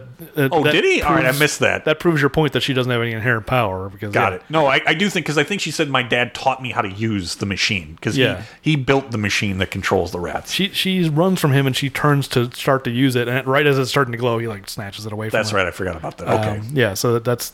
But I agree. She she kind of is the most power, and ultimately, I think, you know, and it, look, it's a hard problem to solve. I don't know how you solve this, but at the end of the day, you didn't need most of that team to defeat Starro. We didn't really talk about it in the plot, but it's just like King Shark has nothing to do really. Hey, Go bite his arm. Like that's not doing anything really. but the th- but the thing is, the the squad was assembled not to defeat Shar- Starro. It was a yeah, it was to go to destroy the evidence. But you're right. In the end, I mean, they wrote the script. They knew there was going to be a. it would have been nice if they all had something to do. King Shark has nothing to do. But the way uh, Polka Dot Man goes out, we didn't talk about that really. But it's, uh, we're not we're in the wrong segment. Well, But no, we'll, we'll come up with a body count here soon. So Okay. Uh, yeah, we can save it. Remind me to bring uh, come Yeah. back because I, I didn't like that, and that's another moment where the music cuts out. He has this big heroic moment, da da da, and then hey, done. Doesn't even get to finish the line. it's a joke death after everything. Like eh, that's, that's what I mean. Like for the most part, I like it, but there's just some. It, there's like this undercurrent of unnecessary cynicism. That's- like you know, like I don't mind dark humor and stuff like that, but just like I was, I want, I was, you know, rooting for this guy and to kill him on a joke. I I hear you because uh, he he was I, I I'm not sure I was rooting for all of them, but yeah, Polka Dot Man, I think you were, and yes, it is because most of the squad. That's the ironic thing is most of the squad survives. You think Peacemaker's gone, but he's not by the very end. Most of it survives. Polka Dot Man. He's such a sad character and like he, he gets very few heroic moments he gets i mean half the time that his heroic moments are just like ugh, like everyone's like grossed out by it he accidentally blows up the thing too soon right like Yep. he has all these he's he's kind of inept and he finally gets his heroic moment and that's just He gets squished by yeah, Starro. man, it really it, it, it i'm not a fan of that All right, so I think that's that's it for the Devil's Advocate. Are you ready for the Silk Cozart Corner? let's do it i think i figured out a way for me to Both of y'all. Yes, y'all. Go back to SeaWorld. there we go that kind of works i can kind of reach and keep my mouth near the microphone we're figuring it out Well, this New one you recording have to explain because this is your moment. Yeah, so this is the Silk Cozart Internet Research uh, Corner. This is where I take a deep dive in on the internet uh, into some topic that the movie made me curious about, which All is named after Silk Cozart, the actor in Eraser. So, but you have to. Part of this segment is you guess whether or not I bothered to do it or not. I'm very hopeful. I'm going to guess that you did it, mostly because I think you tipped your hand based on a comment from me earlier. In That's true. Episode. I did. I did tip my hand. I did do it. I did. I mean, I had plenty of time, but that's never been I an issue before. that on this show it has turned into, uh, Mike. One of the games is that you have to determine whether or not I did this segment. Look, sometimes it's not. There's nothing interesting. I, But- it's and that's fair because my technology flamed out in this episode, so it's fair. Well, okay, so I mean, I was curious about some of these characters, whether or not they were real DC characters, what their deal is in the comics.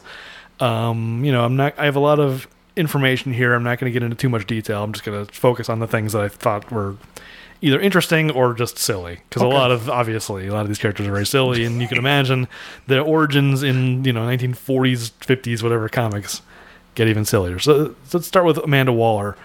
Um, one thing I did find funny was uh, she's basically the same. You know, this is pretty true to the comics. Uh, but it says Com- uh, Waller's commonly associated with the fictional government ag- agencies Checkmate and Argus, A R G U S. So Checkmate is just a. It's like the CIA, but everything's chess themed. It seems really silly. Okay. like you're either a knight or a queen or a pawn, or you know, like you have like a role. It seems very dumb. Um, but then Argus, I thought was very funny because they keep changing the what it stands for. I guess the over the course of decades. so first it was the Armed Revolutionaries Governing Under Secrecy. Then it became the Anonymous Ranger Group of the United States. then Stupid. Advanced Research Group Uniting Superhumans. And then finally, in uh, the, on the Arrow TV show, Green Arrow show, uh, the acronym stood for Advanced Research Group United Support.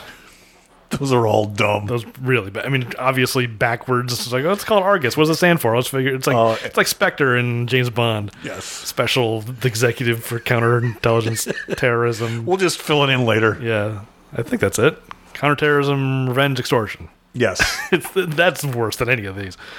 Um. Okay, and then apparently CCH Pounder played her in, an, animated stuff. I, Oh. I I had not known that. Okay, Savant. so um. Okay, Poor Michael Rooker really got a bum deal from us. We, I agree. Well, let's talk about. I'll read most of this then to make up for it. So, Brian Durlin, better known as Savant, is the spoiled heir to an enormous fortune. Savant had moved to Gotham City to become a self styled vigilante. However, after Batman discouraged his involvement in vigilantism because of his lack of care to protect others, he turned his own formidable computer skills into a profitable blackmailing business.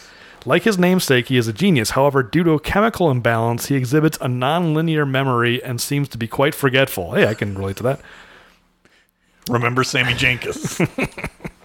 I'm getting to that point. I, I should probably see a doctor. I mean, it's it's, it's becoming. Am I going to come over soon and you're going to have just tattoos of key information it's on your It's starting to get to the point where it's not funny anymore. Uh, okay, he is one of the villains sent to retrieve the quote "get out of hell free" card from the Secret Six. so okay, this is all from Wikipedia. Wikipedia did not have an entry for the "get out of hell free" card. I was like, I gotta Oh, find out. I really want to know more about it. let me let me read to you. This is ver- verbatim the text from the DC fandom wiki. Right, this is the dedicated DC wiki. Quote: The Get Out of Hell free card is a powerful magic card that does exactly what it says. That's the entire entry. DC Comics. I have so many questions. I know.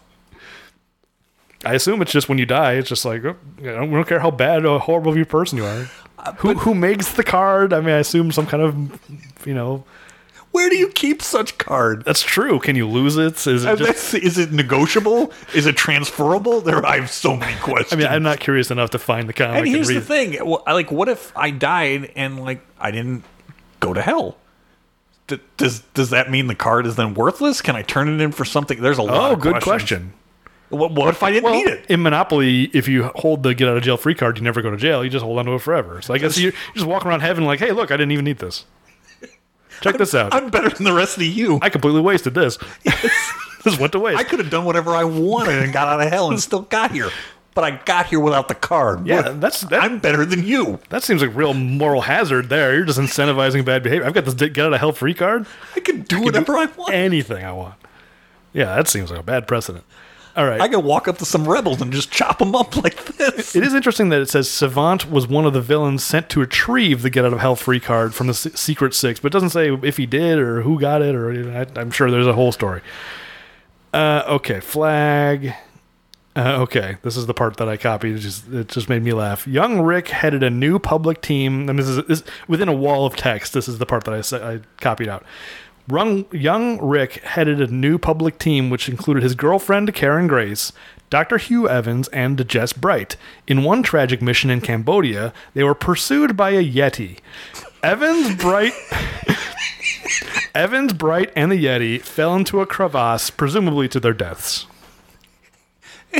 What's funny is the stuff you're reading, as much as bonkers and as weird as the characters were in this movie, this stuff is even more out there. I think that's the thing. I think that's why uh, James Gunn's probably the best fit for DC is because he understands that like this universe is insane. Just lean into it. Stop pretending like it's not insane.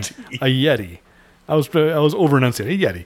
Uh, okay, so that's Rick Flag in the comics. That's one adventure he got in.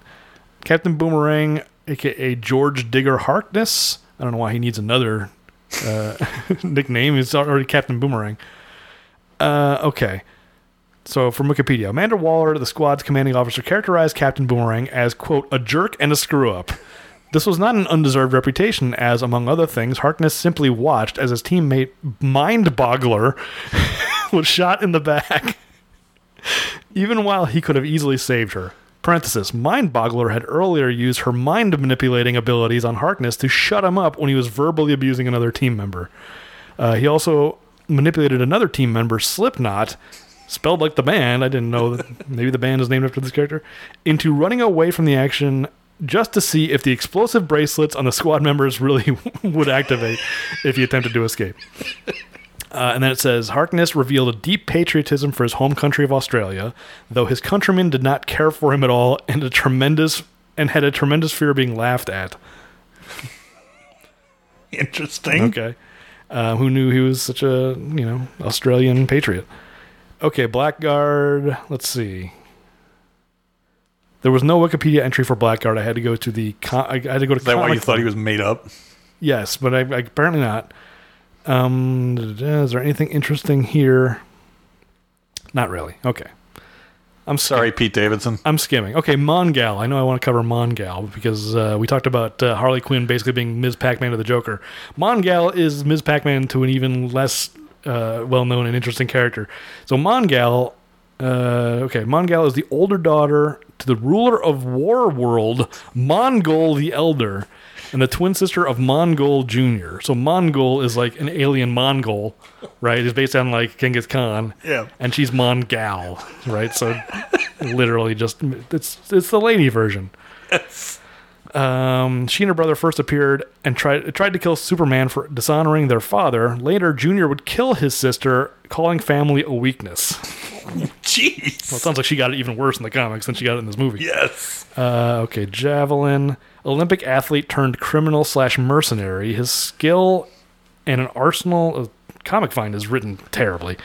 His skill and an arsenal of javelin based trick weapons, such as arsenals and green arrows, trick arrows. That was. I don't think there was a verb in that sentence. anyway, Verbs are optional. apparently for Comic Vine. Okay, TDK. Uh, oh yes, we have to cover TDK. This version, okay, this is exclusive to this movie. This is a made-up character, but this That makes sense because it's so absurd. no wait, uh, exclusive to the con- continuity of the DC extended universe, and is an adaptation of a character named Arm Fall Off Boy. All hyphenated. Arm Not Fallout Boy. No. Fall Off Boy. Arma Fall Off Boy. The, the original character was created by Gerard Jones and Curt Swan and first appeared in, uh, I don't know why I read that. Arm Fall Off Boy has the ability to t- detach his own limbs, which he th- can then use as blunt weapons. Wait, oh, here we go. Matter Eater Lad, Matter Eater Lad claims that Arm Fall Off Boy gained his powers through carelessness while holding the anti gravity metal element 152, but he may have not been serious. D- DC Comics. Oh God. Arm Fall Off Arm Boy. Fall Off Boy. So TDK isn't even as crazy as. Uh, Fall Off Boy. We'll have to fight our way out. Are you ready? Yes. Fall off, arm fall off, boy. We'll have to fight our way out. seamless. Actually kind of seems even better. arm fall off, boy. What's funny about the idea of arm fall off boy is it doesn't sound like he has control over it.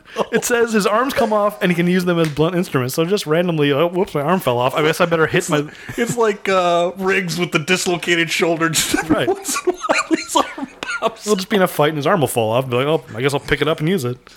God, DC comics are they're so crazy. Oh, that is awesome. Okay, um, let's see. Weasel. Uh, John Monroe, the Weasel, was a former co- colleague of physicist. Uh, as a student, he was an unremarkable and unlikable man, in which he endured the disrespect sent from by his peers, who referred to him as "quote Weasel." This drove him to be very bitter and insecure.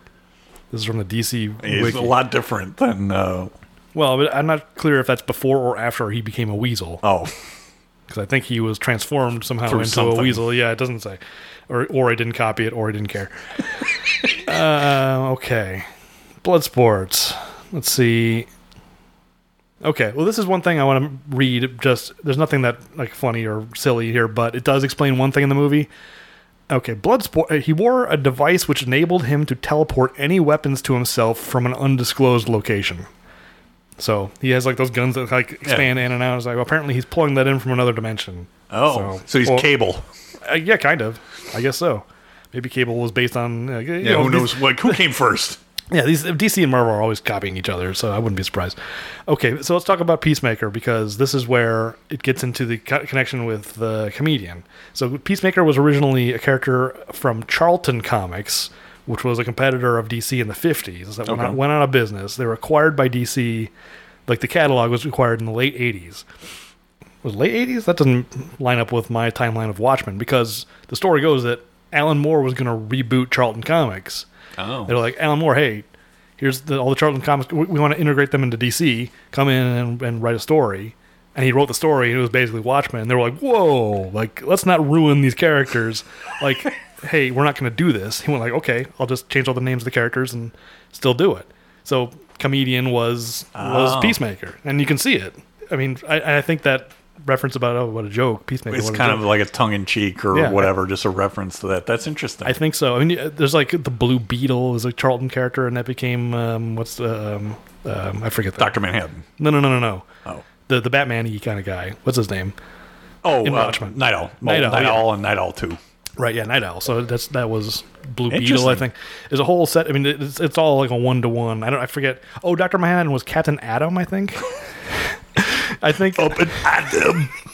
I can just get everything from that episode in this one. I, I remember re- when when I it's interesting. when Watchmen when the movie was big and I was getting you know I I read that comic after seeing the movie yeah, same here. um, you know, just getting in. just re- I remember reading about. No, it was all based on Charlton Cost comic, like very thinly veiled. You know, Oh, well, so I that- learned. I learned something today. Yeah, I so didn't that- know that background. yeah, so Peacemaker is. I do have some information on non-Watchmen Peacemaker. Uh, Because I think the original '50s comic book, the, you know, whether it was, I don't know if he had his own comic, but I think it was there was like no self-awareness. It's just like Peacemaker, I'm I'm fighting for peace and I kill for peace, and like the, the writers of the comic book had no sense of the the, The irony. contradiction. Yeah, I'm trying to see. Is, It's amazing. yeah. I mean, it was the 50s. You know, it was, it was- it was the Red Scare probably was driving a lot of that. Uh, okay. King Shark. Nah, I mean, he's a shark. I, there's nothing. He's a shark. It's basically the same. Okay. Ratcatcher. Uh, he was a Batman villain mostly. I remember him from the animated series, actually. Now let's come to think of it. I remember there was an episode where Hmm. Ratcatcher was the villain. I don't remember that. He was a criminal who used rats to rob banks. So Makes not- sense. Not much to talk about there. Okay. I remember the Clock King, but I do not remember Ratcatcher. I also remember the Clock King. I, I, he can't be a comics character, right? They must have made him up. I, I there were some that Harley Quinn, obviously. I think a lot of them though were legit. Maybe I know the '60s show made up. Um, who was the Egghead, Egyptian? I think. Oh, Yeah, uh, King Sim- Tut. Yeah, King Tut and King Egg- Tut and Egghead. Egghead, I think, were made up. They were both. I mean, look, Vincent Price. I was gonna say if Vincent the Price. horrors of an unfresh bull. Look, if Vincent Price wants to be in Batman, you make up a character for Vincent Price. I was gonna say, I think it was justified. Yeah, I mean, you're gonna. Excellent. How can you not enjoy Vincent Price? He's the best. Yeah, I, I, I wasn't even gonna go to him. I was gonna go to King Tut. But yeah, Egg, what's his character's name? Egg. What is it? Uh, it's Egghead and King Tut. Egghead? Is that his name? Yes, Egghead was. That's all it was. My head's shaped like an egg. I'm going to call myself Egghead. I really like eggs and I'm going to make egg puns. That's the extent of my character. That's it. That's a character right there. Apparently. I mean, look. by the end of that show, I'm sure they were struggling. It's the same every week. What do we do? Egghead. Okay, so the Thinker. I know there's some interesting stuff in here. There's there have been five supervillains named Thinker over the course of DC Comics. Uh, I'm not going to go into all of these, um, but I know some of these were. He like goes way back to the 40s.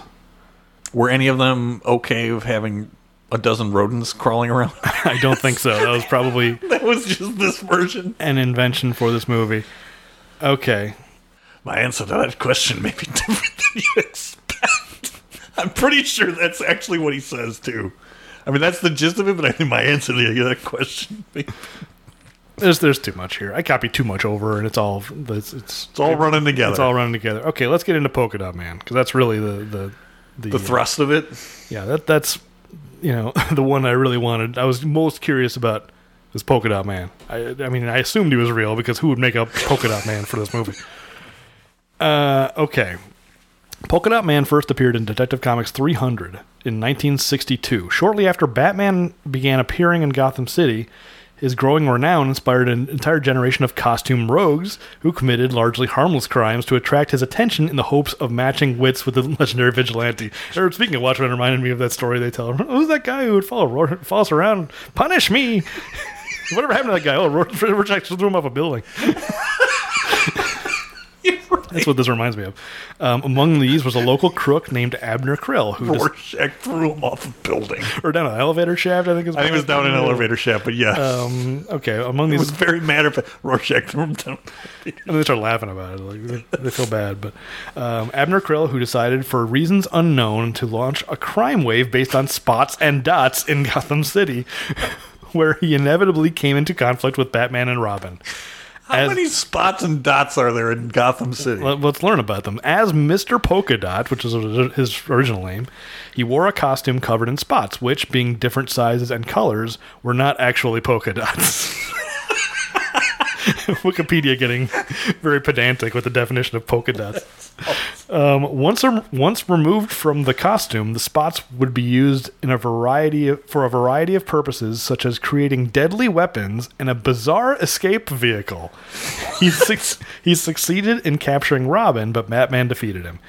Years later, Krill, now calling himself Polka Dot Man, was driven to crime once more when he found himself unemployed, penniless, and desperate to pay his bills.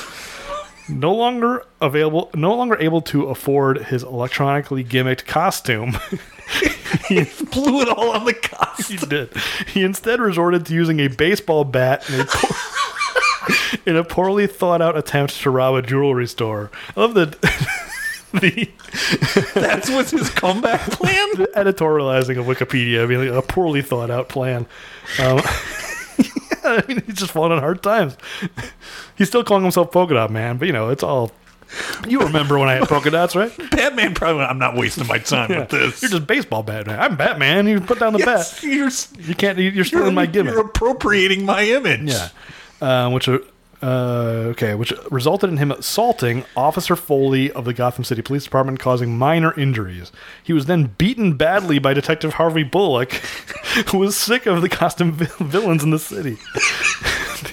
the assault put Polka Dot Man in traction, and he filed a brutality suit against the police department, which resulted in Bullock being forced to see a psychiatrist. Following his recovery, Krill became a, a committed alcoholic. I've never heard that phrase. A committed alcoholic who spent more time drinking himself into a stupor in sleazy bars than troubling Batman. The fact that Robin had tracked him down with a leopard became something of a running joke among other villains. Okay, that's unexplained. As Nightwing, Dick Grayson encountered the Polka Dot Man a second time when he trashed My Alibi, a bar known for underworld regulars who vouched for each other's whereabouts when they were committing crime. Called My Alibi. That's awesome. Nightwing threw Krill through a window display and into the street where he was picked up by the police just for being an alibi for somebody.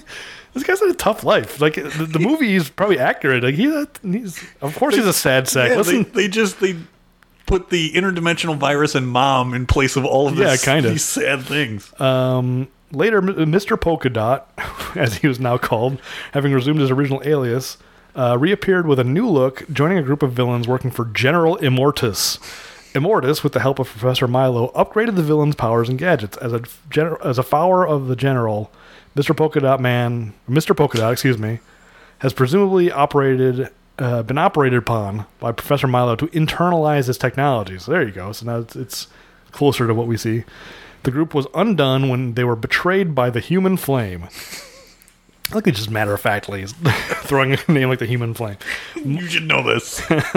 Most were killed in the brutal battle, including Mr. Polka Dot. Oh, Oh, he. He was killed. apparently he was destined to be squashed by Starro. Oh, squashed is right. This, this this sentence is as matter of fact as possible. His head was crushed after a manhole cover landed on it. Oh End of entry. And then his powers and abilities. We kind of, I mean, they, they basically. Oh, so here's some of the gimmicks in the original costume. Um, okay, flying flying buzzsaw dot, a red polka dot designed as a projectile. The dot had a rotating interior mechanism upon which a circular saw blade was mounted. Then he had a flying saucer dot, a yellow polka dot, which expanded rapidly into a man, a flat man-sized glider. It was steered by a series of buttons or switches on the polka dot man's belt. Sun dot, a gold polka dot designed as a projectile, was gimmicked to resemble a model of the sun and emitted a blinding, disorienting light similar to a flare. Uh, okay, I'm not gonna read this. A lot of these are self-explanatory. A bubble dot. I'm not going to read all the fist dots. Red, yellow, and orange polka dots designed as projectiles are thrown at once and gimmicked to resemble human fists. Uh, a hole dot. Oh, so he could. It's like a cartoon. He could jump into a hole. it opened up what appeared to be a teleportation transport system and presumably developed with assistance from General Immortus. Who Framed Roger Rabbit stole that idea. Yeah, polka dot man.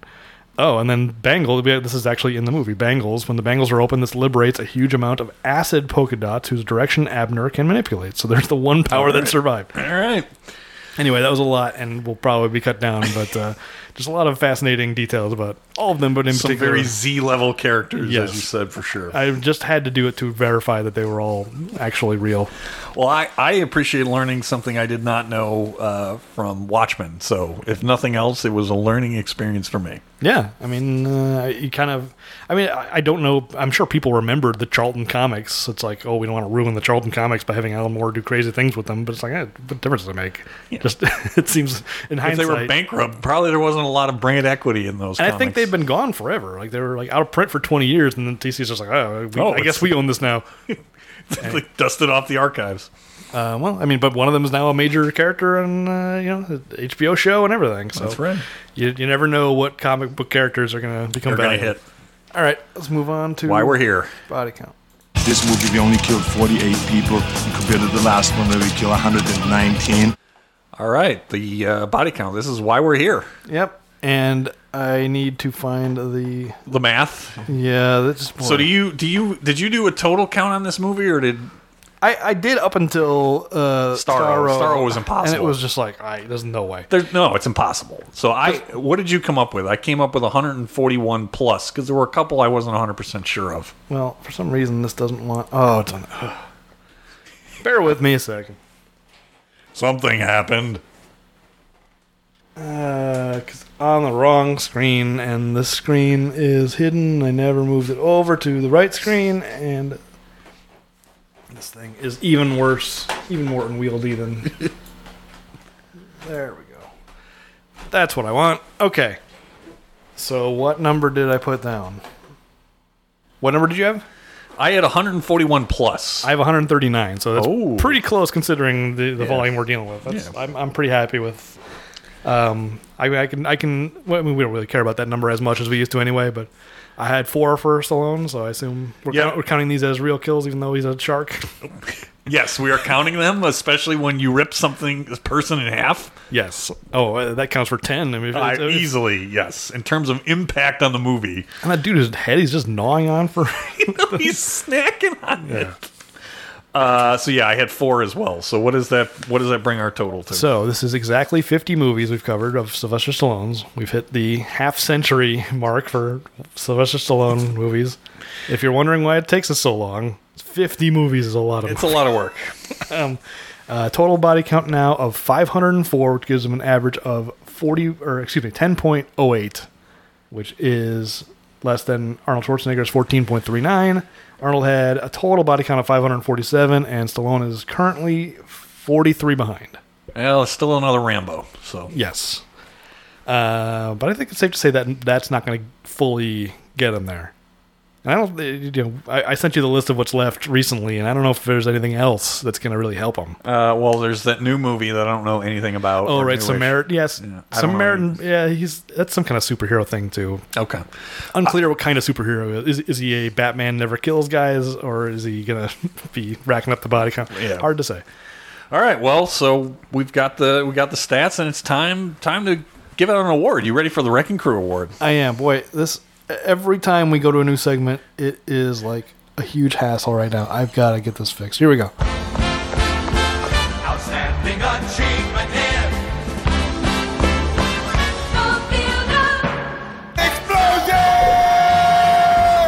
They caused an explosion. All right, the Wrecking Crew Award. This is the segment of the show where we give our personal award to the character, sometimes an inanimate object, who knows, whatever, wrecked the most shop in the movie. It's definitely not an inanimate object for me. Uh, it's not. Uh, so this one, this actually was very tough. Um, Really? yeah, it was. I was tough for me. So it, I think you've. There are, in terms of numbers, yes, there are ones that certainly do more than others. But even like King Shark, he had quite the impact on the limited four that he had. So oh, definitely. I, I I agree with that.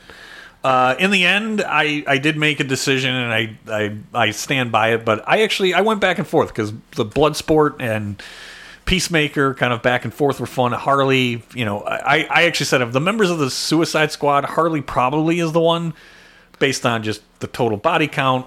Yeah, I would agree. It, it, it, I didn't actually distinguish, but it must have been that one sequence alone is like forty. Oh yeah, no, I had I I actually did distinguish because I wasn't sure if we we wanted uh, Oh, I'd be curious to hear. to have those numbers, but I I had her for that sequence was either 46 or 47 because there one I there was one that like s- that sweep the leg Johnny. I wasn't 100 percent sure if that was a, a killer if it was a death blow. Yeah.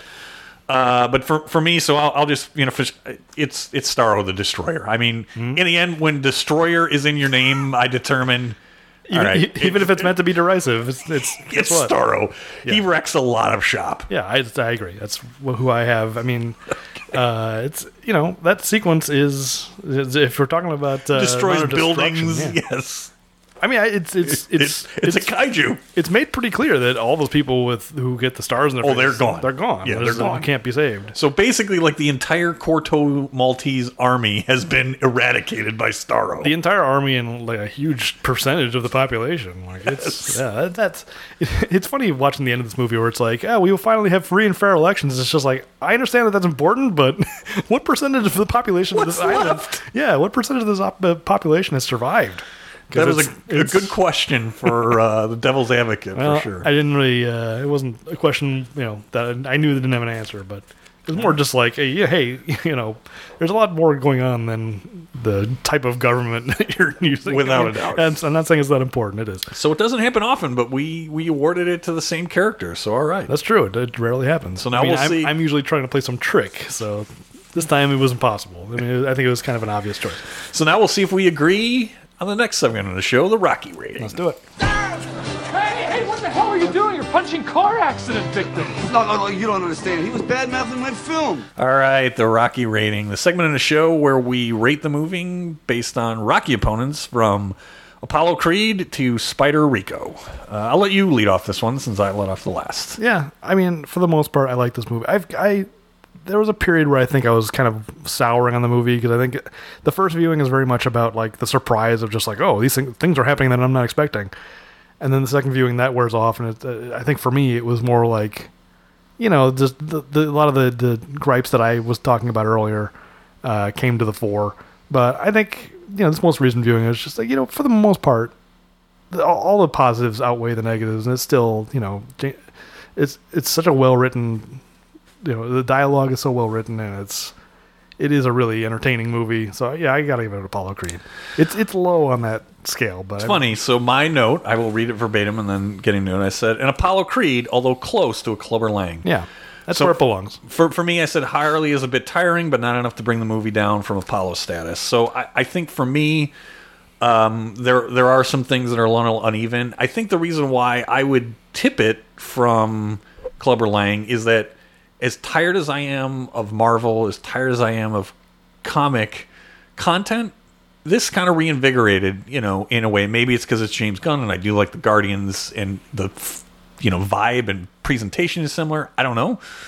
Um, I think it's very different. I think Guardians is a lot. I mean, it's as much as he could push it, but still, like the Marvel like formula, it's still it, It's you know, still there. Yeah, Okay. it's still there.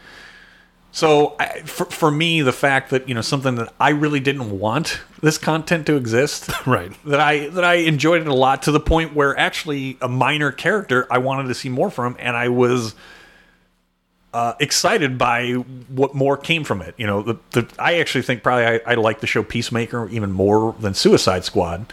Um, but that's not that's not to be a, a knock on this. So I, it it's close to the line where if you had said Clubber Lang, I wouldn't disagree with you. It's interesting. We agree completely that it's like straddling and just barely Yeah, over the line to the to the Apollo Creed. yeah. It's interesting how we have very different misgivings, but we all we both have Get some kind conclusion. of issue. But yeah, for the most part, yeah, it seems like we we we agree that it's largely succeeding, even if we disagree on the things that are not succeeding.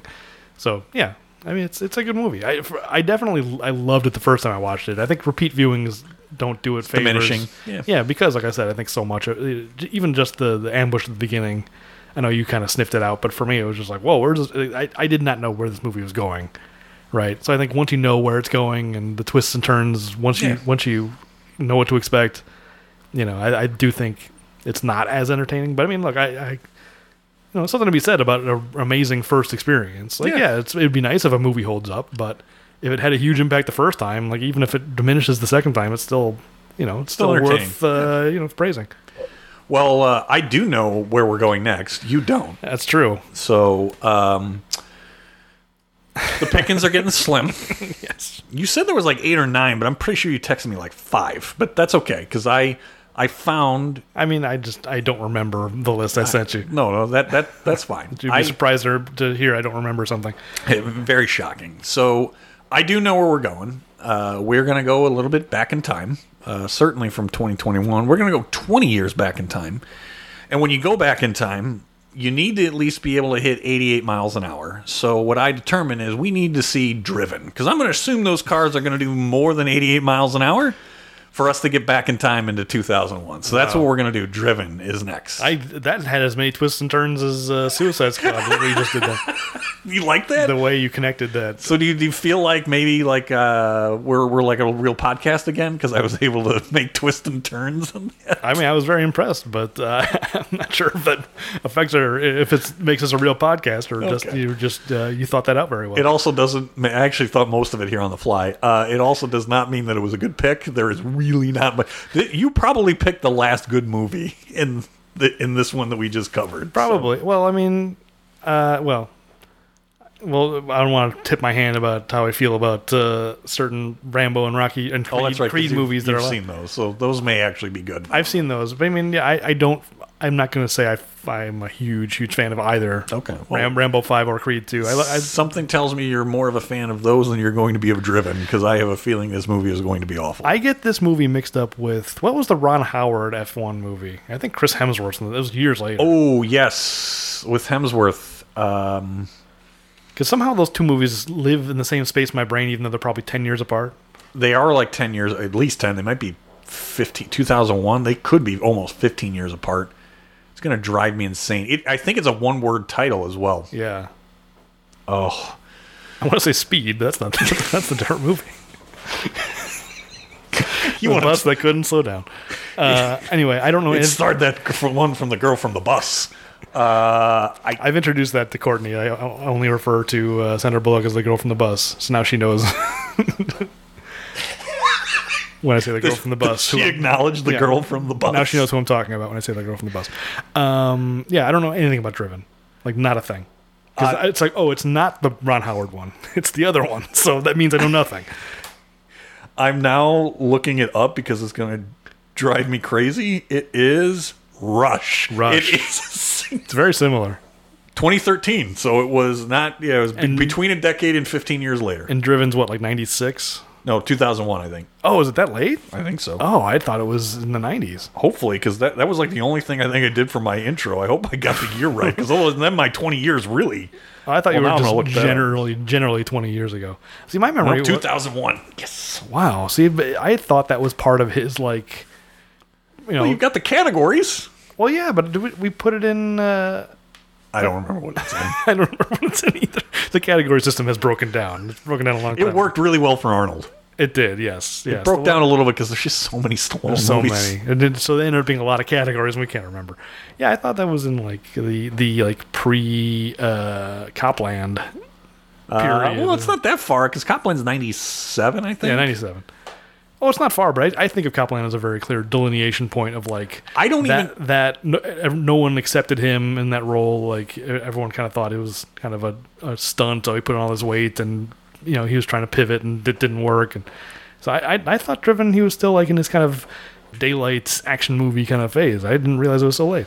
So that's, uh, that shows how little I know. And while I also don't know, even though he's the biggest name in it, I actually am not 100% sure he's the focal point. I the, the little bit that I got, it it seems like he may be the Robert Duvall of Yeah, maybe. I remember Days of Thunder. I do remember because there's like two other drivers. I think that's the thing. It was very much. I'm like, oh, Days of Thunder. We got we got uh, Rowdy Burns. We got Cole Trickle, and then who was Cary Elwes? Uh, I don't remember. It's been a long time. Oh, that's gonna bother me. I'd probably recognize. Ru- Russ Wheeler, man, I knew it Yes. would come to me. I was gonna say I'd, I'd recognize the name if I heard it. Um, yeah, I mean, if he's the Robert Duvall character, that's fine. I mean, I, I Oh no, no I, I'm, sure just more of the part of the reason why you might not know is that I'm not even sure how much screen time he oh, necessarily. I was I was in gonna say I I seem to remember the advertising campaign Stallone was featured prominently. Maybe that's why I was thinking it was earlier, is because 2001 feels like you wouldn't use Stallone, Stallone in your advertising campaign anymore. I think the other people in the movie though is like nobody you would know, so I think they had to use Stallone. yeah, probably. This, it feels like this was this would be today a direct to video or Netflix produced, but it was you know it was 2001. A direct to video existed, but you wouldn't do a Formula One movie because just Yeah, no. filming any of that had to be expensive. yeah, th- those kinds of mid-budget movies still made it, and even or even like low to mid-budget. Yeah, those that are doesn't exist anymore. Uh, okay, well, I'm looking forward to learning what this movie is because All I have no idea. I assume there's cars. I re- I just I, w- when we get to the final episode, we need to do the tally of who had the higher percentage of the bad picks because I have a feeling I have dominated on the really really bad movies. It's it's a minefield. His filmography is a minefield. There's no avoiding it. I have not avoided it either. I not entirely, but I think I have a disproportionate, and I know this one is going to be terrible. I just I know it's going to be a slog. I I am not going to come in with any preconceptions. You're probably right, but I am not going to prejudge. We'll see how it is. I mean, I, I always have, go in with high hopes. I never want to dislike a movie, and you know, we'll see uh, how this goes. But you're probably right. well, we will see. So I don't. I don't have. I'm not going to go in assuming it'll be good. That's, that's for sure. that that's a safe I'm assumption. just keeping my options open. My, my hopes high. That's all. Or not my Uh, hopes. You know what I mean? Yeah. I guess eh, I'm expecting. I'm expecting low quality. I'm hoping for high quality. Well, if anything, based on, and I just remembered that when I covered the box office, I did not cover the Rotten Tomatoes. Rotten Tomatoes, both audience and critics loved the Suicide Squad. Very, very high scores. 96 and like 80 is something, 85s, I remember. Yeah.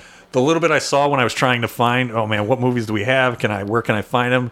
Driven. Oh, it's not looking good. So that's going to be the next episode. We hope that you liked this episode and might tune into the next one, even if it's a bad movie. Uh, and if you have enjoyed the show, please like us on your podcast app of choice, if we still exist on any of those. Uh, we're still the feeds still exist. They don't go anywhere until until we delete them, um, which isn't going to happen. I mean, look, I, I think we, you and I, but I mean, we know this. The listeners don't know this. We have a schedule in place. We're hoping to stick to it. Now that uh, I think things are, you know, infrastructure is back up and running. Although obviously I've got some kinks to work out. Uh, you know, I think we're in a place where we can start recording pretty regularly again. So uh, this is not a promise that it'll be out every two weeks. Uh, we're We're shooting for that. yeah, I think the the, the Less than nine months between episodes for sure. Yes, yeah, absolutely. Um, the finish line's in sight. So this is the line. You know, we gotta find the second win or the fourth, fifth win, however many wins. It's been such a. This has been a marathon. Did you, did you like intentionally use a finish line because I picked driven? I was thinking about like a, a marathon running Oh. race, but you're right. We got to keep enough. You're right. We were not been moving in a Formula One speed. That's for sure. No, yeah. If we're driving a four wheel, we got to start uh, pushing the engine into the red now. That's right. You know, the, the finish line's coming up. We got to push the It's car to its limits. It's time. I, none of these metaphors are working. Hopefully, the show will work. Yes. We'll be back with Driven, not Rush. Is clue. He was 12 years old. He fell from the roof on East 29. Kathy was 11 when she pulled the plug. 26 Reds